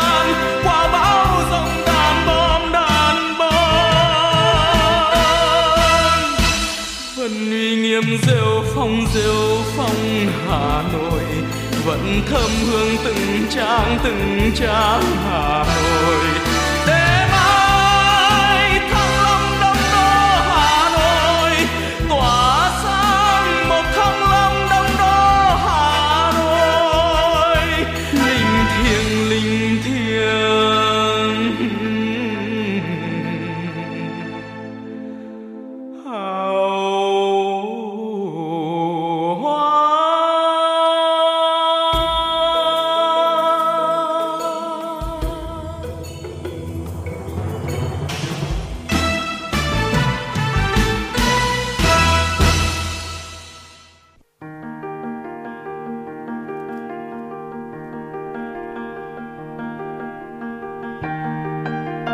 Các bạn đang theo dõi kênh ép em chín sáu MHz của Đài Phát thanh Truyền hình Hà Nội.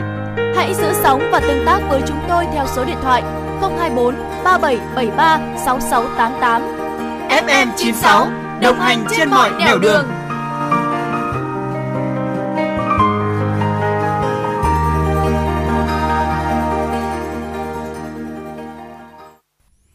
Xin được tiếp tục chương trình với một số thông tin đáng quan tâm khác. Bộ Xây dựng vừa ban hành kế hoạch kiểm tra việc thực hiện chức năng quản lý nhà nước về hoạt động xây dựng tại một số địa phương. Các nội dung kiểm tra bao gồm việc thực hiện các quy định pháp luật về lập, thẩm định, phê duyệt và quản lý dự án đầu tư xây dựng, tham gia thẩm định các dự án đầu tư xây dựng theo quy định, kiểm tra, hướng dẫn thẩm định, phê duyệt báo cáo nghiên cứu khả thi đầu tư, xây dựng, thiết kế xây dựng triển khai sau thiết kế cơ sở, chủ trì thẩm định báo cáo nghiên cứu khả thi đầu tư xây dựng và thiết kế xây dựng triển khai sau thiết kế cơ sở theo phân cấp. Đợt kiểm tra nhằm đánh giá những kết quả đã đạt được, chỉ ra những mặt hạn chế, yếu kém, khó khăn và vướng mắc trong quá trình quản lý nhà nước về hoạt động xây dựng, từ đó kịp thời chấn chỉnh, đề xuất những giải pháp để hoàn thiện các quy định. Thưa quý vị và các bạn, Tổng cục Thống kê vừa công bố kết quả khảo sát mức sống dân cư năm hai không hai mốt. Theo đó, năm hai không hai mốt, thu nhập bình quân tính theo đầu người bị ảnh hưởng do dịch covid mười chín, nhưng cơ cấu thu nhập vẫn chuyển dịch theo hướng ngày càng tiến bộ hơn. Mặc dù thu nhập của dân cư có giảm so với năm hai không hai không, nhưng tỷ lệ hộ nghèo vẫn giảm do chính phủ thực hiện tốt các chính sách an sinh xã hội. Cụ thể, thu nhập bình quân một người trên tháng năm hai không hai mốt theo giá hiện hành đạt hơn bốn phẩy hai triệu đồng, giảm một phẩy một phần trăm so với năm hai không hai không. Ở khu vực thành thị, thu nhập bình quân một người trên một tháng đạt năm phẩy ba trăm tám mươi tám triệu đồng, cao gấp gần một phẩy năm lần so với khu vực nông thôn là ba phẩy bốn trăm tám mươi sáu triệu đồng. Vùng có thu nhập bình quân đầu người cao nhất là Đông Nam Bộ, năm phẩy bảy trăm chín mươi tư triệu đồng trên người trên một tháng, và thấp nhất là vùng Trung Du và miền núi phía Bắc là hai phẩy tám trăm ba mươi bảy triệu đồng trên người trên một tháng. Số nhân khẩu bình quân năm hai không hai mốt là ba phẩy sáu người trên một hộ. Nhân khẩu bình quân của các hộ ở khu vực nông thôn cao hơn khu vực thành thị. Các hộ có thu nhập càng cao thì số nhân khẩu bình quân một hộ lại càng thấp. Vùng có số nhân khẩu bình quân một hộ cao nhất là Trung Du và miền núi phía Bắc là bốn người trên một hộ và thấp nhất là vùng Đông Nam Bộ ba phẩy ba người trên một hộ. Số nhân khẩu bình quân một hộ giảm nhẹ từ ba phẩy chín người trên một hộ năm hai không một không xuống ba phẩy sáu người trên một hộ năm hai không hai mốt. Cuộc khảo sát trên được tiến hành trên phạm vi sáu mươi ba tỉnh, thành phố, bao gồm bốn mươi bảy nghìn hộ đại diện. Các điều tra viên sử dụng phương pháp phỏng vấn trực tiếp để thu nhập thông tin nhằm tính toán các chỉ số tiêu dùng đời sống đa chiều, thu nhập và một số chỉ tiêu liên quan khác. Thành đoàn Hà Nội vừa công bố biểu trưng logo chính thức của Đại hội đại biểu Đoàn Thanh niên Cộng sản Hồ Chí Minh thành phố Hà Nội lần thứ mười sáu, nhiệm kỳ hai nghìn không trăm hai mươi hai đến hai nghìn không trăm hai mươi bảy. Logo đại hội lần thứ mười sáu là tác phẩm của sinh viên Lê Thị Vân, Trường Đại học Kiến trúc Hà Nội, đoạt giải nhất trong cuộc thi thiết kế logo tuyên truyền về Đại hội đại biểu Đoàn Thanh niên Cộng sản Hồ Chí Minh, thành phố Hà Nội lần thứ mười sáu, nhiệm kỳ hai nghìn không trăm hai mươi hai đến hai nghìn không trăm hai mươi bảy. Logo được thiết kế hình số mười sáu cách điệu với gam màu xanh đặc trưng của tuổi trẻ, cùng ba đường nét mang hình tượng cánh chim hòa bình vươn mình hướng tới tương lai, mang theo khát vọng tuổi trẻ bay cao, bay xa. Các đường nét được đặt cạnh nhau hài hòa, phối hợp tạo thành một logo hoàn chỉnh, nói về sự đoàn kết tương trợ lẫn nhau trong tổ chức đoàn và giữa đoàn thanh niên với các tổ chức Hội Liên hiệp Thanh niên, Hội Sinh viên và Hội Đồng đội. Huy hiệu đoàn được đặt ở vị trí trung tâm với ý nghĩa xây dựng củng cố tổ chức đoàn vững mạnh, thể hiện sức mạnh đoàn kết, tinh thần nhiệt huyết cùng sự chuyển mình phát triển không ngừng. Nhìn từ xa, logo mang hình con mắt với trung tâm là huy hiệu đoàn càng biểu thị tầm nhìn và khát vọng hoài bão của tuổi trẻ thủ đô. Dự kiến Đại hội đại biểu Đoàn Thanh niên Cộng sản Hồ Chí Minh thành phố Hà Nội lần thứ mười sáu, nhiệm kỳ hai nghìn không trăm hai mươi hai đến hai nghìn không trăm hai mươi bảy được tổ chức trong tháng mười. Thưa quý vị và các bạn, hãng hàng không Vietjet Air vừa đưa vào khai thác đường bay thẳng từ Hà Nội đến Nagoya và Fukuoka, Nhật Bản. Đường bay kết nối Hà Nội với Fukuoka và ba chuyến khứ hồi mỗi tuần. Đường bay Hà Nội đến Nagoya được khai thác bốn chuyến khứ hồi mỗi tuần, dự tính mỗi chặng bay mất gần năm tiếng đồng hồ. Sau các đường bay kết nối thành phố Hồ Chí Minh, Hà Nội với Tokyo, Osaka, các đường bay mới đến Nagoya và Fukuoka đã mở rộng thêm lựa chọn cho khách hàng có nhu cầu đi lại giữa Việt Nam và Nhật Bản. Hiện nay, Nhật Bản đã cấp thị thực, visa nhập cảnh cho người Việt Nam với mục đích thương mại ngắn hạn, du học, lao động, thăm thân. Du khách Nhật Bản khi tới Việt Nam được miễn visa với thời gian lưu trú tới mười lăm ngày. Trước đó, từ ngày mùng một tháng bảy, Vietjet Air đã mở lại đường bay Hà Nội đến Busan, Hàn Quốc với ba chuyến khứ hồi mỗi tuần và tăng lên một chuyến khứ hồi mỗi ngày từ ngày mười hai tháng bảy. Vào tháng bảy năm nay, thì chuỗi nhà thuốc ép pê tê Long Châu chính thức hoàn thành mục tiêu phủ sóng tại sáu mươi ba tỉnh thành trên khắp cả nước. Đây là chuỗi nhà thuốc hàng đầu có mặt trên tất cả các tỉnh thành ở Việt Nam nhằm phục vụ tốt nhất về nhu cầu chăm sóc sức khỏe cộng đồng. Thời điểm hiện tại thì ép pê tê Long Châu đã có gần bảy trăm nhà thuốc và hơn sáu nghìn dược sĩ vô cùng tận tâm chuyên nghiệp cùng vai trò là đối tác chiến lược với nhiều hãng dược phẩm lớn ở trong và ngoài nước, nỗ lực đáp ứng tốt nhất mọi nhu cầu về thuốc và sản phẩm chăm sóc sức khỏe với giá tốt, dịch vụ tối ưu. Đặc biệt, chỉ trong ngày mười lăm tháng bảy, sáu mươi ba khách hàng đầu tiên có tên Long hoặc Châu có sinh nhật ngày sáu tháng ba theo căn cứ trên chứng minh nhân dân hoặc là thẻ căn cước công dân khi mua hàng tại chuỗi nhà thuốc này sẽ được tặng ngay phiếu mua hàng trị giá sáu triệu ba trăm ngàn đồng. Bên cạnh đó, vào lúc mười sáu giờ ba mươi ngày mười lăm tháng bảy, chương trình thứ sáu giờ vàng khách hàng thân thiết của chuỗi nhà thuốc Long Châu còn có thêm cơ hội mua hàng với giá là sáu nghìn ba trăm đồng cho hơn mười sáu nghìn sản phẩm chính hãng tại tất cả các tỉnh thành có mặt nhà thuốc trong hệ thống này. Chuỗi hoạt động đánh dấu sự kiện này sẽ được triển khai xuyên suốt cùng với sự đồng hành từ các thương hiệu dược phẩm lớn ở trong và ngoài nước dành tặng cho những khách hàng thân thiết. Thưa quý vị, để thư giãn hơn trong buổi chiều ngày hôm nay, xin mời quý vị hãy cùng đến với không gian âm nhạc của ép em chín sáu.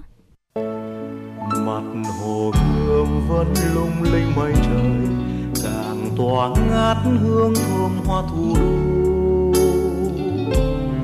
Đường lòng gió thanh thang năm cửa ô, nghe tiếng cười không quên niềm thương đau. Hà Nội đó, núi sông hôm nay và mai sau, chân ta bước lòng ung dung tự hào, kìa nòng pháo vẫn vươn lên trời cao. Ơi Đông Đô hùng thiêng dấu xưa còn in nơi đây, ơi Thăng Long ngày nay chiến công giang danh non sông.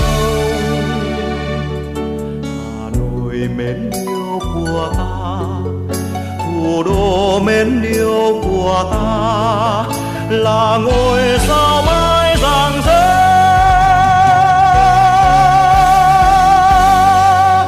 sáng soi bóng đêm Trường Sơn lắng trong nước sông Kiều Long, nhẹ nâng bước chân hành quân, dệt nên tiếng ca. Áp tiếng bom rền Hà Nội đó, niềm tin yêu hy vọng của hôm nay và mai sau.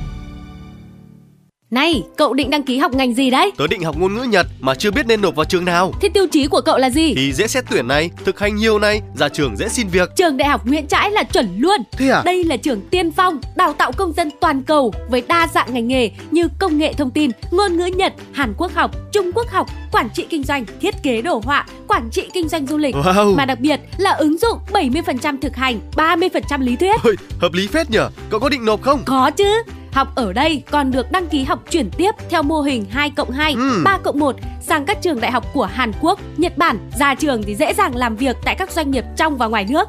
Xịn chưa? Ôi, háo hức quá. Hot hơn nữa là cơ hội tham gia thực tập hưởng lương tại Nhật Bản, Singapore, Hàn Quốc từ năm thứ hai đại học, chuẩn đầu ra hai ngoại ngữ luôn. Đây chính là mục tiêu của tớ đấy. Tớ sẽ nộp vào Đại học Nguyễn Trãi làm đồng môn với cậu luôn. Trường Đại học Nguyễn Trãi, cơ sở một, hai mươi tám A Lê Trọng Tấn, Hà Đông, Hà Nội, cơ sở hai, hai trăm sáu mươi sáu Đội Cấn, Ba Đình, Hà Nội, hotline không chín tám một chín hai bốn ba không hai, website đại học nguyễn trãi chấm e d u chấm v n. Chuyến bay mang số hiệu F M chín sáu đang chuẩn bị nâng độ cao. Quý khách hãy thắt dây an toàn, sẵn sàng trải nghiệm những cung bậc cảm xúc cùng F M chín sáu. Thưa quý vị và các bạn, để nâng cao chất lượng dạy và học, gắn việc giảng dạy với thực tiễn, nhu cầu cuộc sống, thời gian qua, Học viện Phụ nữ Việt Nam cũng đã đẩy mạnh liên kết với các đơn vị, doanh nghiệp để tìm kiếm cơ hội hợp tác, phát triển nguồn nhân lực và tạo cơ hội việc làm cho các sinh viên sau khi ra trường. Thu hút các em sinh viên theo học và được đảm bảo cơ hội thực tập, trải nghiệm và cơ hội việc làm rộng mở trong tương lai. Từ việc liên kết đào tạo, hợp tác quốc tế trong lĩnh vực giảng dạy đang đưa Học viện Phụ nữ Việt Nam trở thành một cơ sở đào tạo được nhiều em sinh viên quan tâm, đăng ký theo học với những ngành nghề yêu thích để theo đuổi ước mơ lập nghiệp trong tương lai, ghi nhận của phóng viên Chuyển động Hà Nội. Ngành giới và phát triển vốn là một ngành đặc thù và là ngành truyền thống của Học viện Phụ nữ Việt Nam. Nguồn nhân lực trong những ngành này đang rất thiếu và đang ngày càng đóng vai trò cao trong xã hội. Làm việc tại các khối ban ngành đoàn thể và các tổ chức phi chính phủ nhằm chăm sóc bảo vệ quyền lợi cho người lao động và người yếu thế trong xã hội để phát triển xã hội hài hòa, bền vững. Bạn Nguyễn Gia Linh, sinh viên K năm, ngành giới và phát triển, Học viện Phụ nữ Việt Nam, chia sẻ. Việc thực tập tại trung tâm giúp em củng cố các kiến thức, kỹ năng đã được học ở trường để áp dụng vào công việc hiện tại tại trung tâm ạ. Như là phân tích giới, lồng ghép giới trong các chương trình dự án để tiếp cận được với người dân, thúc đẩy bình đẳng giới trong các lĩnh vực và giúp em vận dụng được vào công việc thực tế trong tương lai của mình, giúp cộng đồng là thúc đẩy bình đẳng giới trong cộng đồng, giúp cho các nhóm đối tượng được hưởng lợi và tiếp cận với cả các chính sách an sinh xã hội, nâng cao được cái chất lượng cuộc sống cho mọi người. Cùng với việc giảng dạy, các em cũng có cơ hội thực tập tại các đơn vị uy tín, tham gia các chương trình dự án cộng đồng để khẳng định năng lực và nhiệt huyết của bản thân. Ông Lê Văn Sơn, Giám đốc Trung tâm Nghiên cứu Giới, Gia đình và Phát triển Cộng đồng số ba mươi Phạm Văn Đồng, Cầu Giấy, Hà Nội cho hay. À, về phía lợi ích cho các bạn thì tôi nghĩ là có hai cái lợi ích rất là quan trọng. Lợi ích số một đó là các bạn được thực hành những cái kiến thức mà các bạn được học từ trường đại học ở trong các cái hoạt động cụ thể thông qua các hoạt động dự án, ví dụ như là các khóa tập huấn hoặc là các nghiên cứu. Thế thì việc thực hành đó thì sẽ giúp cho các bạn nâng cao được những kiến thức và kỹ năng của mình, đặc biệt là cái kỹ năng về lập kế hoạch, triển khai các hoạt động dự án hoặc là các cái kỹ năng về nghiên cứu.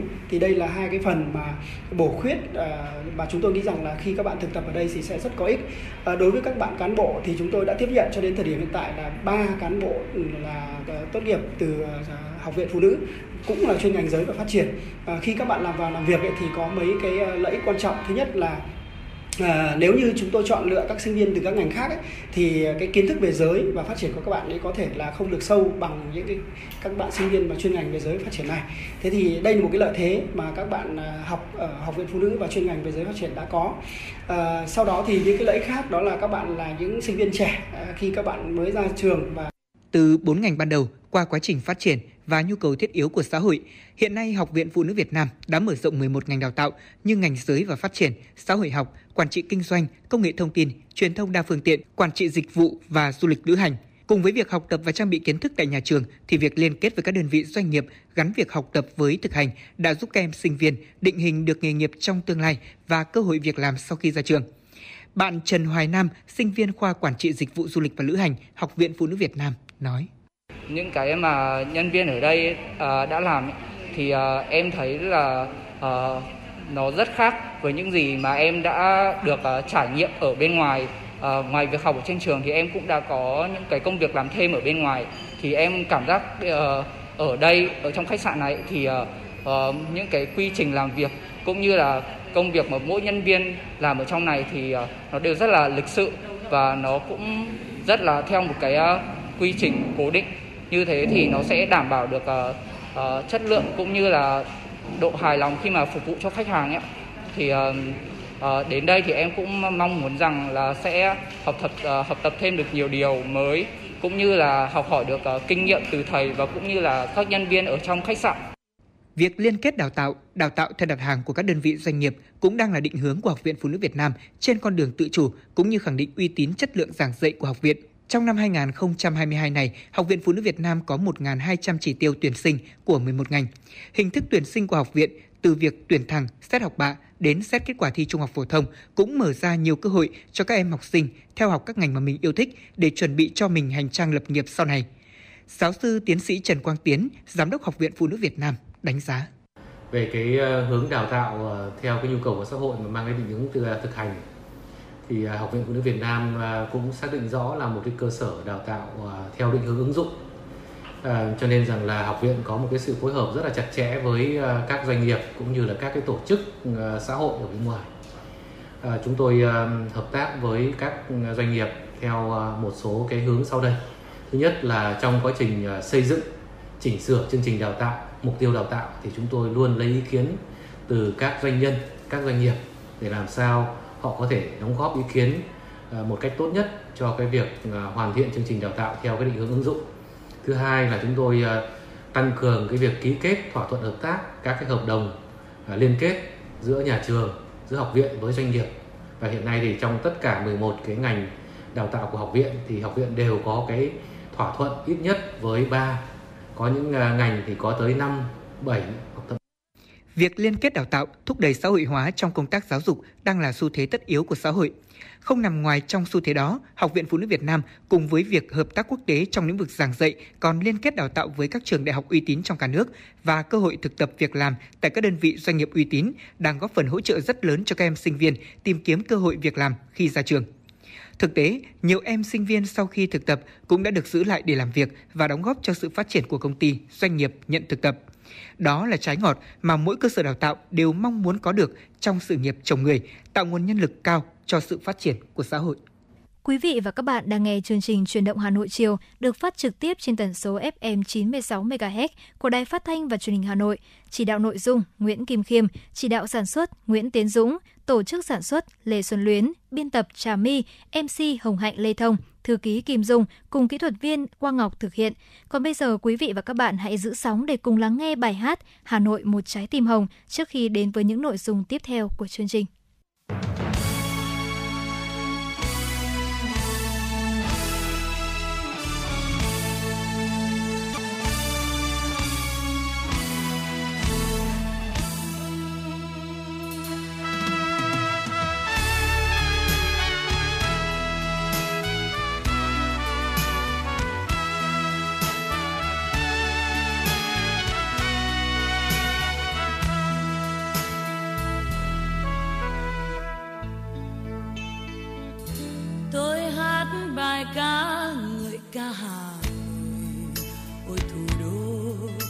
Sao xuyên trong trái tim tôi, hàng cây xanh bao mùa lá đỏ, gió sông Hồng chỉ rao sông vô, mùa thu đi qua từng phố nhỏ, ôi hồ gươm như một bài thơ.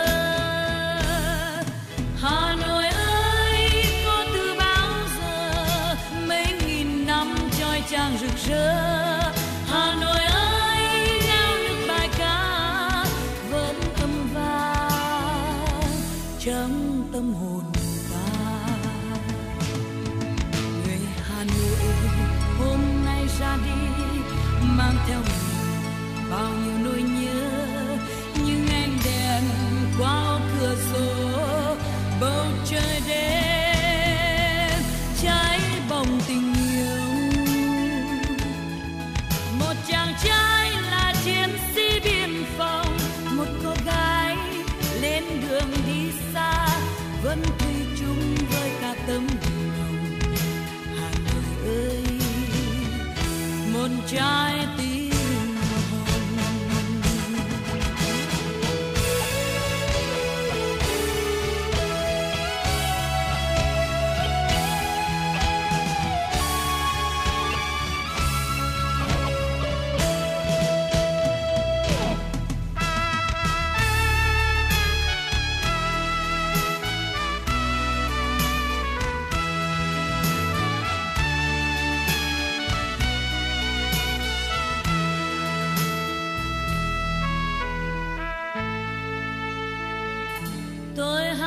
bài ca ngợi ca Hà Nội, ôi thủ đô sao xuyên trong trái tim tôi, hàng cây xanh bao mùa lá đỏ, gió sông Hồng rì rào sông vô, mùa thu đi qua từng phố nhỏ, ôi cô Hương như một bài.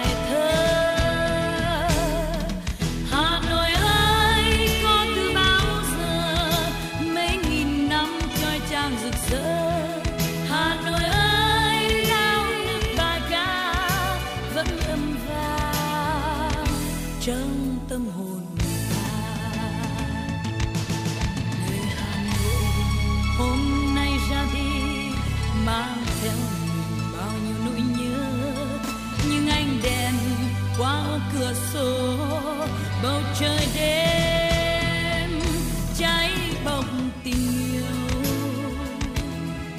một chàng trai là chiến sĩ biên phòng, một cô gái lên đường đi xa vẫn thủy chung với cả tấm lòng. Hà Nội ơi, một trái tim hồng. Hà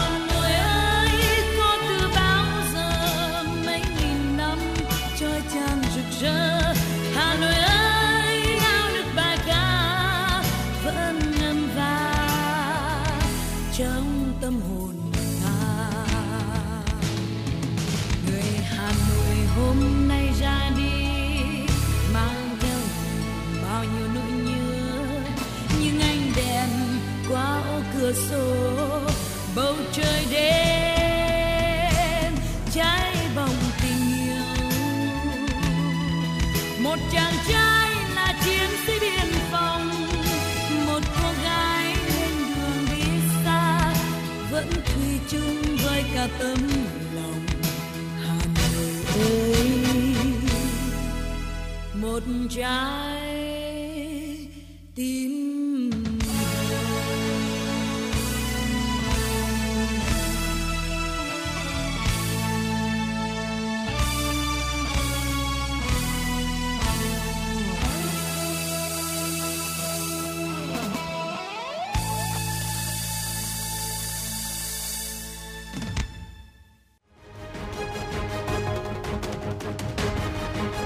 Nhằm nâng cao chất lượng kỹ thuật hai kênh truyền hình phục vụ quý khán giả thủ đô và khán giả các tỉnh lân cận khu vực phía Bắc, từ ngày một tháng sáu năm hai nghìn không trăm hai mươi hai, Đài Phát thanh Truyền hình Hà Nội thay đổi việc phát sóng trên hạ tầng phát sóng số mặt đất D V B T hai với chất lượng hình ảnh âm thanh đạt tiêu chuẩn Full H D một không tám không i.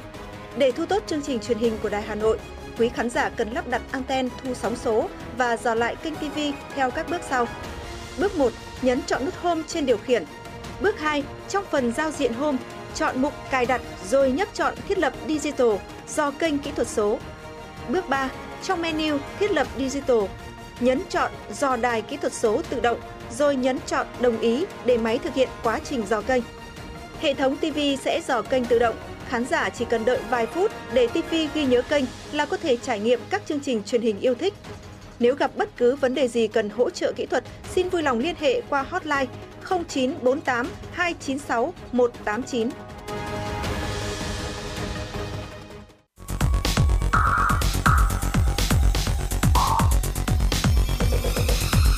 vị và các bạn đang theo dõi kênh F M chín mươi sáu MHz của Đài Phát thanh Truyền hình Hà Nội. Hãy giữ sóng và tương tác với chúng tôi theo số điện thoại không hai bốn ba bảy bảy ba sáu sáu tám tám. F M chín mươi sáu đồng hành trên mọi nẻo đường. đường. Thưa quý vị và các bạn, sau mỗi vụ thu hoạch, tình trạng đốt rơm rạ gây ô nhiễm môi trường và gây bức bối khó chịu cho cộng đồng dân cư, nhất là trong những ngày nắng nóng đỉnh điểm như những ngày qua. Trong nỗ lực biến rơm rạ thành nguồn phân hữu cơ tốt cho cây trồng, Hội Nông dân huyện Quốc Oai cũng đang cùng với các cấp chính quyền đẩy mạnh tuyên truyền, thay đổi nhận thức và tận dụng nguồn rơm và các phụ phẩm nông nghiệp sau thu hoạch trở thành những sản phẩm hữu ích tốt cho môi trường để giảm thiểu tình trạng đốt rơm rạ đang diễn ra như hiện nay. Ngay sau đây, mời quý vị thính giả sẽ cùng lắng nghe phóng sự huyện Quốc Oai nỗ lực giảm thiểu tình trạng đốt rơm rạ sau vụ thu hoạch. Hợp tác xã nông nghiệp Thụy Khuê, xã Sài Sơn, huyện Quốc Oai hiện có một trăm bảy mươi ha diện tích lúa. Mọi năm sau khi thu hoạch thì người nông dân chỉ có cách đốt ngay tại ruộng, ảnh hưởng rất lớn đến sinh hoạt của cộng đồng dân cư. Nay, được sự tuyên truyền của các cấp hội nông dân, hợp tác xã cũng đã thí điểm năm hecta sử dụng chế phẩm vi sinh để biến rơm rạ thành phân hữu cơ. Với cách làm như thế này, người nông dân sẽ tiết kiệm được từ hai mươi đến ba mươi phần trăm lượng phân bón, xử lý các vi khuẩn có hại tốt cho đồng ruộng và quan trọng nhất là không phải đốt rơm mà biến nó thành sản phẩm hữu ích, thân thiện với môi trường. Báo cáo với anh là trước đây chưa có cái chế phẩm này thì rơm rạ hầu là bà con người ta đều là đốt. Thế vì cứ thế là máy họ phay luôn, chúng ta để cho nó tự hủy. Nhưng mà từ khi chúng tôi mà tung cái phân vi sinh này thì đảm bảo như vậy là rất là tốt. Thì thứ nhất ấy, là cái thời gian tức là phân hủy cái rơm rạ này rất là nhanh và lúa thì, thì tốt. Nên là bà con họ cũng rất là phấn khởi cho cái việc như vậy là hợp tác xã chúng tôi đầu tư mua, và như vậy là đề nghị cái phòng nông nghiệp của huyện cũng cấp cho một số để mà phục vụ cho cái sản xuất của mùa tới đây. Toàn xã Sài Sơn hiện có hơn ba trăm héc ta trồng lúa, không còn nhu cầu sử dụng rơm rạ làm chất đốt thì sau mỗi vụ thu hoạch, bà con lại đốt bỏ ngay tại đồng ruộng gây ô nhiễm rất lớn. Việc tuyên truyền cho nhân dân sử dụng chế phẩm vi sinh làm phân bón hữu cơ sẽ tiết giảm chi phí phân bón và tăng năng suất cho cây trồng trong vụ sau. Ông Nguyễn Nho Hòa, Phó Chủ tịch Ủy ban nhân dân xã Sài Sơn, huyện Quốc Oai cho hay: hiện nay là cái công nghiệp hóa, hiện đại hóa, bà con xã viên là cấy, hái và thu hoạch là không như ngày xưa là còn đem rơm rạ về để vận dụng. Thì hiện nay là coi như là gặt là bằng máy, nhưng sau khi gặt xong là bà con là bỏ luôn cả rơm rạ bên đồng. Cái ảnh hưởng thứ nhất đấy là ảnh hưởng đến tình trạng đốt rơm rạ. Cái thứ hai là không đốt rơm rạ thì rơm rạ sẽ ảnh hưởng đến cái môi trường và ảnh hưởng đến mùa, nhất là cái sau vụ gặt tiêm này là liên quan cái mùa mưa bão, ảnh hưởng đến dòng chảy. Đấy, cái uh, tiêu thoát nước của cái uh, mùa mưa bão rất ảnh hưởng. Hôm nay thì là chúng tôi được uh, dự hội nghị tập huấn liên quan đến phân uh, bón hữu cơ để xử lý cái rơm rạ sau thu hoạch. Qua nghe uh, chương trình thì chúng tôi rất phấn khởi. Và thứ nhất là coi tạo điều kiện uh, để cái nguồn uh, phân uh, bón tại chỗ. Cái thứ hai là tận dụng về cái chất đất để cho bà con uh, xã viên. Qua hội nghị hôm nay chúng tôi cũng là uh, sẽ chỉ đạo các thôn, các xã để động viên bà con. Đấy là qua cái chương trình này sẽ là tận dụng và vận dụng và cái thực tế của cái phân bón để làm thế nào để cánh đồng của xã Hải Sơn thứ nhất là cái rơm rạ không bị ảnh hưởng đến cái môi trường, đấy, không ảnh hưởng đến cái, cái tiêu thoát nước của địa phương để tạo cái môi trường cảnh quan chung và tạo cái năng suất lúa cho khu vực của xã Hải Sơn nói chung và nói riêng và của toàn huyện Quốc Oai nói riêng. Việc sử dụng chế phẩm vi sinh Sumuchi của công ty trách nhiệm hữu hạn phát triển nông nghiệp Phương Nam mang lại rất nhiều lợi ích cho người nông dân. Cách làm đơn giản, hiệu quả mang lại rất lớn cho đồng ruộng, tốt cho cây trồng, nhất là trong bối cảnh giá phân bón đang tăng cao như hiện nay. Ông Phạm Xuân Hưng, giám đốc công ty trách nhiệm hữu hạn phát triển nông nghiệp Phương Nam, huyện Củ Chi, thành phố Hồ Chí Minh nói: chuyển đổi ứng dụng các cái biện pháp kỹ thuật mới, các cái sản phẩm mới để biến rơm rạ thành phân bón ngay tại ruộng thì cần có một thời gian để bà con quen, cũng như rằng có các cái xây dựng các cái mô hình, cũng như là các cái chương trình của các địa phương, các cấp các ngành hỗ trợ để bà con dân làm quen với các cái mô hình mới để bà con chấm dứt cái hiện tượng đốt rơm rạ này. Về cái hiệu quả của sản phẩm của công ty để triển khai cái xử lý rơm rạ ngay tại ruộng biến thành phân bón thì nó rất là rõ, đó là khi chúng ta sử dụng cái chế phẩm Sumichi để xử lý rơm rạ thành phân bón ngay tại ruộng ấy thì nó sẽ giảm được cái lượng phân bón hai mươi đến ba mươi phần trăm tổng lượng phân bón cho cả vụ, giảm được ba đến bốn lần phun thuốc bảo vệ thực vật. Đấy, và nó giúp cho cây lúa sinh trưởng phát triển tốt và năng suất tối thiểu là tăng mười đến mười lăm phần trăm, rất nhiều các cái, cái mô hình, rất nhiều các cái diện tích là năng suất tăng tới hai mươi đến hai mươi lăm phần trăm. Đấy, còn về cái hỗ trợ, cái nguồn lực của công ty nó không có nhiều, nhưng mà công ty sẵn sàng xây dựng các cái mô hình điểm và chuyển giao hướng dẫn quy trình để bà con chúng ta tiếp cận được với các cái sản phẩm để bà con làm quen dần và từ đó triển khai ra diện rộng. Hiện nay là một số địa phương chúng tôi đã triển khai thì có thể nói là một trăm phần trăm diện tích bà con đã sử dụng các sản phẩm để áp dụng, và cái hiện tượng đốt rơm rạ ở một số địa phương đến bây giờ là không còn nữa. Không còn nhu cầu sử dụng rơm rạ thành chất đốt hay thức ăn cho gia súc sau mỗi vụ thu hoạch thì việc đốt rơm rạ đã trở nên ám ảnh đối với mỗi người dân và những người tham gia giao thông, nhất là trong những ngày hè oi nóng. Với nỗ lực của các cấp chính quyền, sự tuyên truyền của Hội Nông dân huyện Quốc Oai thông qua các buổi tuyên truyền, tập huấn xử lý rơm rạ sau thu hoạch đang dần thay đổi thói quen và hành vi của người nông dân, biến rơm rạ trở thành nguồn tài nguyên tốt cho môi trường. Chị Nguyễn Kim Thúy, Phó Chủ tịch Hội Nông dân huyện Quốc Oai cho biết. À, đối với nông dân ấy, thì thường thường là những năm trước đây là sau thu hoạch là nông dân thường đốt rơm rạ. Thì cái việc đốt rơm rạ thì nó sẽ rất là gây ô nhiễm môi trường. Đấy, và, và đặc biệt là ở trên, trên huyện Quốc Oai thì huyện Đức đốt rơm rạ là thường xuyên. À, chính vì lý do đó và đấy cũng là trăn trở của hội. Hội nông dân thì đối với chúng tôi thì chúng tôi cũng rất là trăn trở trong cái việc là vệ sinh môi trường và đặc biệt là à, sau thu hoạch thì cái rơm rạ được xử lý như thế nào.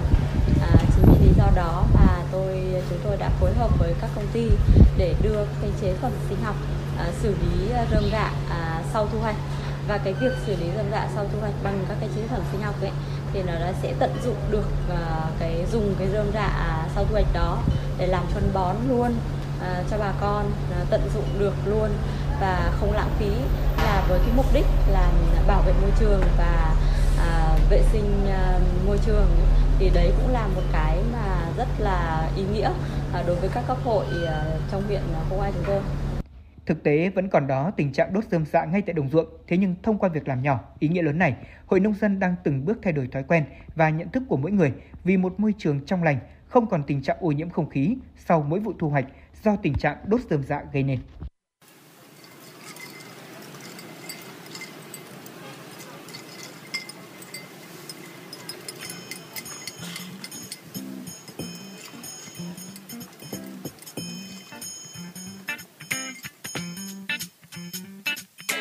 Cho xin một ly trà đá, góc phố nơi tôi hay về qua. Cho tôi quên tạm những vội vã, nghe anh em chuyện đời vui buồn. Cho tôi ly trà chanh và nhiều đá, giống như khi tùm năm tùm ba. Mong hôm nay đường không bụi quá, coi cùng tôi trà đá vỉa hè. Mấy chiếc ghế thấp bên ly trà, ai bảo là không sang. Nghe anh nghêu ngao khúc ca đời vui là mấy. Và có những lúc đắng cay muốn quê đời bao nỗi tính toán. Rồi tôi sẽ đến ngày gặp nhau Hà Nội trà đá vỉa hè. Nhấp trên mỗi ly trà tôi thấy tôi không nhỏ nhẹ và bon chen. Sát nhau lại sao bình yên những phút nghĩ về mình. Và thấy bao điều ta dường như đã quên, nói chuyện xưa chuyện hôm nay. Và những khi ta cùng nhau ngồi uống Hà Nội trà đá vỉa hè. Cho tôi thêm một ly trà đá, ly thương dành cho cô bạn tôi đang say mê ngồi buồn và chém gió. Đến với nhau bằng những nụ cười, anh thanh niên ngồi không yên từng đây. Chắc tối nay có hẹn người yêu, tôi ra đây một ly trà đá. Cứ uống đi, Hà Nội không vội được đâu. Ê yo, cho xin một ly trà đá với vài điều vinh nàng. Hôm nay cả lũ chưa muốn về nhà, muốn ngồi đây êm hàng lá cà. Nói chuyện đời, nói chuyện người, nói lung tung đi lan về lan ra cười. Đã xuống phố là phải chém gió, chém một phát là cây lại đổ. Rất hai phát là mình trở thành vườn trẻ. Ê yo, nước điện thoại gọi thêm đồng bọn, nắng mà chém là phải đông đủ. Giá rất rẻ, vui vẻ, nhanh gọn, chém cái gì là muốn với tóc tổ. Tính tiền nhanh cho em và chủ tổ. Cho tôi xin một ly trà đá, giống như khi tùm năm tùm ba. Mong hôm nay đường không bụi quá, coi cùng tôi trà đá vỉa hè. Mấy chiếc ghế thấp bên ly trà, ai bảo là không sang. Nghe anh nghêu ngao khúc ca đời vui là mấy. Có những lúc đắng cay muốn quên đầy bao nỗi tình quan. Rồi tôi sẽ đến ngày gặp nhau Hà Nội trà đá vỉa hè. Nhấp trên mỗi ly trà tôi thấy tôi không nhỏ nhẹ và bon chen. Để sát nhau lại sao bình yên những phút nghĩ về mình. Và thấy bao điều ta dường như đã quên, nói chuyện xưa chuyện hôm nay. Vẫn những khi ta cùng nhau ngồi uống Hà Nội trà đá vỉa hè. Nhấp trên mỗi ly trà bon chen. Sát nhau lại sao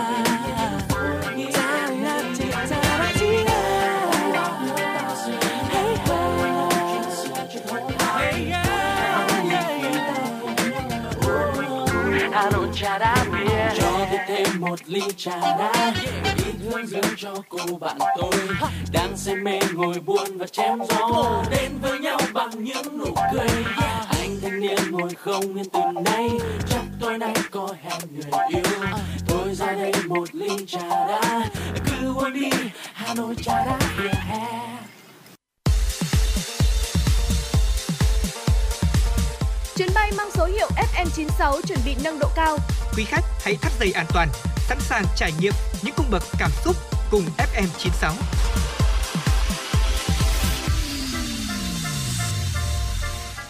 Thưa quý vị và các bạn, chúng ta cùng tiếp tục đến với một số thông tin đáng chú ý trong buổi chiều ngày hôm nay.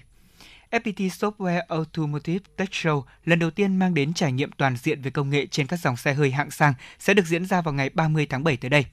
Với chủ đề tăng tốc của cách mạng công nghệ xe hơi, sự kiện được tổ chức với mục tiêu kết nối các nhà tuyển dụng cùng với các kỹ sư công nghệ tài năng có niềm đam mê về xe hơi và công nghệ nhằm góp phần thúc đẩy phát triển nguồn nhân lực chất lượng cao cho ngành công nghệ đa dạng ô tô. Sự kiện dự kiến thu hút ba nghìn năm trăm người đăng ký tham dự. Tại sự kiện này, thông qua chuỗi các hoạt động trải nghiệm, khách tham dự sẽ được trực tiếp tìm hiểu, trải nghiệm các công nghệ được ứng dụng, kết nối trên các dòng xe hơi hạng sang như là hệ thống giải trí trong xe, bộ sản phẩm hỗ trợ người lái gồm cảm biến điểm mù và cảnh báo lái xe do chính các kỹ sư công nghệ của Việt Nam tham gia phát triển. Các tín đồ công nghệ ô tô cũng sẽ được mục sở thị những giải pháp các vi mạch đã được kết nối như thế nào để trở thành các tính năng hiển thị hỗ trợ cho người dùng trên xe hơi. Đồng thời, khách tham dự cũng sẽ được gặp gỡ và thực hành công nghệ dưới sự hướng dẫn của các chuyên gia đầu ngành. Đây cũng là cơ hội cho các ứng viên trao đổi trực tiếp với các nhà tuyển dụng hàng đầu, tìm hiểu các cơ hội việc làm trong ngành công nghệ. Cùng với đó, thì người yêu công nghệ cũng sẽ được trực tiếp trải nghiệm nền tảng học lái xe đã và đang được ứng dụng tại nhiều trung tâm dạy lái xe của Việt Nam như là F Tập Lái và lắng nghe chia sẻ về xu hướng cũng như câu chuyện công nghệ từ các chuyên gia, người nổi tiếng trong lĩnh vực công nghệ ô tô.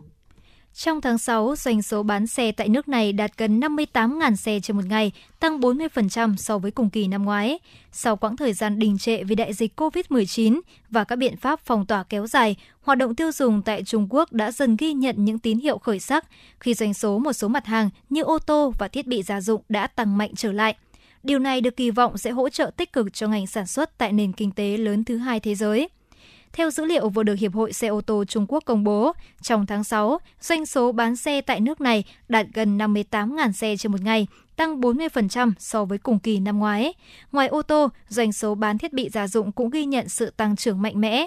Theo các nền tảng thương mại điện tử hàng đầu Trung Quốc, doanh số của các sản phẩm cao cấp trong tháng sáu cao gấp năm lần so với cùng kỳ năm ngoái.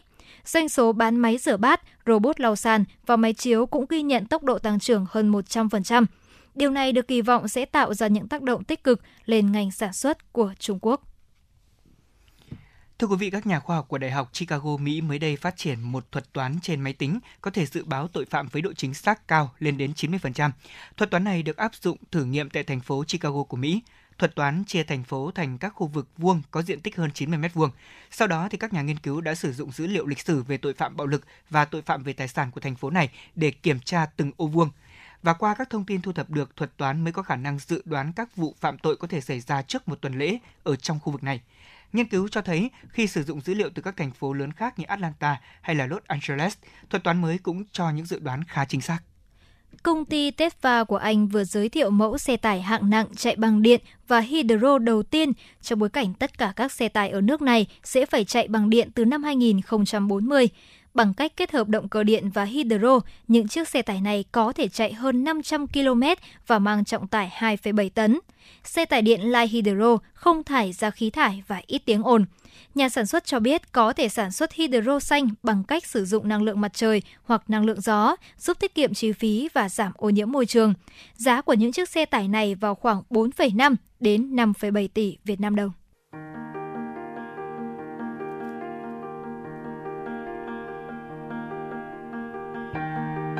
Quý vị và các bạn đang theo dõi kênh ép em chín sáu mê ga héc của Đài Phát thanh Truyền hình Hà Nội.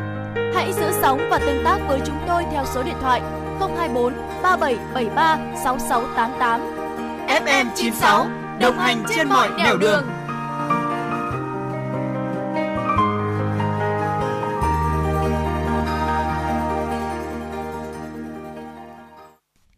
Thưa quý vị và các bạn, phát huy vai trò xung kích của tuổi trẻ, nhiệm kỳ qua, huyện đoàn Quốc Oai cũng đã tập hợp đoàn viên thanh niên triển khai xây dựng các công trình phần việc thanh niên vì cuộc sống cộng đồng. Với tinh thần tương thân tương ái, Thời gian qua, huyện đoàn Quốc Oai cũng đã vận động các nguồn lực, huy động sự đóng góp của các bạn đoàn viên thanh niên để khởi công xây dựng các công trình thanh niên, xây nhà nhân ái cho các hộ nghèo, gia đình có hoàn cảnh khó khăn, ghi nhận của phóng viên Chuyển động chín mươi sáu. Hộ gia đình bà Danh Thị Lâm ở xóm Vĩ, thôn ba, xã Cộng Hòa, huyện Quốc Oai vốn là hộ cận nghèo, bản thân bà sức yếu nhưng với sự quan tâm giúp đỡ của các cấp chính quyền cũng đã xây sửa cho bà ngôi nhà kiên cố che mưa nắng.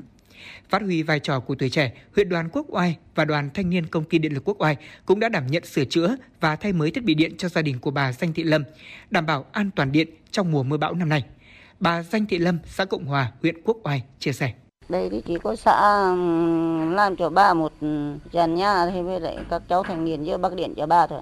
Vâng, giúp đỡ bà thì bà cảm ơn tất các cháu thanh niên. Đây là một trong ba mươi bảy hộ trong toàn huyện được các bạn đoàn viên thanh niên sửa chữa, thay thế thiết bị điện trong đợt này với tổng trị giá trên hai trăm triệu đồng được triển khai trong nhiệm kỳ vừa qua. Việc vận động xây dựng các căn nhà nhân ái như vậy của tuổi trẻ huyện Quốc Oai đang góp phần cùng với chính quyền địa phương để hoàn thiện các tiêu chí xóa đói giảm nghèo, xây dựng nông thôn mới của địa phương. Anh Nguyễn Văn Hào, đoàn viên thanh niên công ty điện lực huyện Quốc Oai cho hay. Bà của anh là hộ bà Lâm là hộ gia đình cận nghèo, là hộ rất khó khăn trong trên địa bàn xã Cộng Hòa.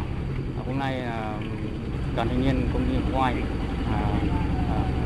thực hiện đến cải tạo lưới điện cho hộ cho bà để làm, đảm bảo an toàn à, trong mùa bão sắp tới. Cũng, và thời gian qua, công ty đoàn thanh niên của công ty Quốc Oai phối hợp với huyện đoàn à, cải tạo cho các hộ gia đình khó khăn và hộ gia đình chính sách trên địa bàn huyện Quốc Oai à, nói chung. Trong tình hình mới, việc tổ chức gia quân tổng vệ sinh môi trường, cải tạo hai công trình nhà chờ xe buýt cho nhân dân tại xã Đông Yên và xây dựng công trình tranh tường bích họa, hàng cây thanh niên và gia quân triển khai vệ sinh môi trường, xây dựng nông thôn mới nâng cao trên địa bàn huyện. Anh Dương Minh Văn, bí thư đoàn xã Tuyết Nghĩa, huyện Quốc Oai nói. Thì đoàn xã Tuyết Nghĩa đã tổ chức các hoạt động như à, tuyên truyền Covid, à, tuyên truyền về bầu cử các à, đại biểu các cấp à, và đặc biệt là những cái hoạt động ý nghĩa, ví dụ như thế là à, trồng cây xanh à, tại các nhà trường, trồng cây xanh ở các tuyến đường, à, tuyến đường hoa thanh niên. Cái à, rác, à, những cái điểm rác đen ấy, thì đã cải tạo để trở thành những cái vườn hoa, à, giúp cho môi trường càng ngày càng xanh xanh đẹp hơn.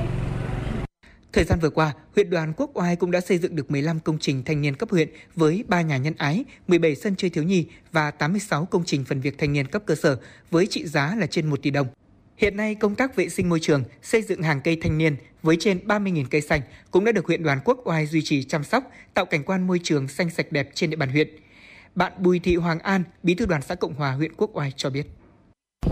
Để hướng tới đại, để hướng tới đại hội đại biểu đoàn thanh niên Cộng sản Hồ Chí Minh huyện Quốc Oai lần thứ hai mươi mốt, nhiệm kỳ hai nghìn không trăm hai mươi hai đến hai nghìn không trăm hai mươi bảy, ban chấp hành đoàn xã đã triển khai các công việc mang tính chất thiết thực cụ thể như chúng tôi đã tổ chức vệ sinh môi trường, tổ chức các buổi tập huấn kỹ năng sinh hoạt hè cho các em học sinh về sinh hoạt tại các chi đoàn nông thôn, tổ chức ra quân đồng loạt sáu chi đoàn nông thôn trồng cây vệ sinh môi trường và thực hiện chương trình công việc phần việc thanh niên. Đó là chúng ta chúng tôi đã thực hiện tổ chức một cái sân chơi à, vận động nguồn kinh phí xã hội hóa với tổng kinh phí là hơn hai mươi triệu đồng và chúng tôi đã tạo một cái điểm à, chơi rất là an toàn vui vẻ cho các em và tiến tới chúng tôi sẽ cố gắng nhân rộng mô hình này lên trên tất cả các thôn trên địa bàn thôn dân cư. Trong nhiệm kỳ hai nghìn không trăm hai mươi hai đến hai nghìn không trăm hai mươi bảy, mục tiêu mà huyện đoàn Quốc Oai đặt ra là mỗi năm sẽ triển khai xây dựng một công trình thanh niên, xây sửa nhà nhân ái hoặc sân chơi thiếu nhi cấp huyện đáp ứng nhu cầu thực tiễn của địa phương. Anh Nguyễn Xuân Tuấn, Phó Bí thư huyện đoàn Quốc Oai đánh giá.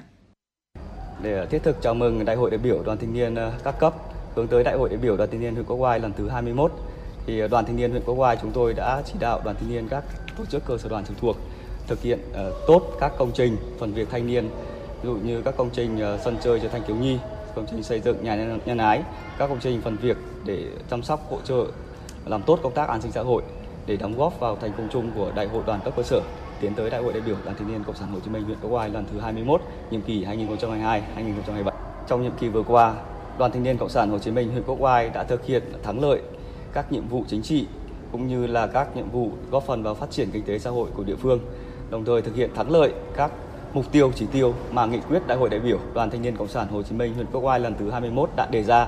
Tiêu biểu có thể kể đến là trong công tác an sinh xã hội, công tác thực hiện các công trình, phần việc thanh niên để chào mừng thành công của đại hội cũng như là góp phần vào việc phát triển kinh tế xã hội của địa phương.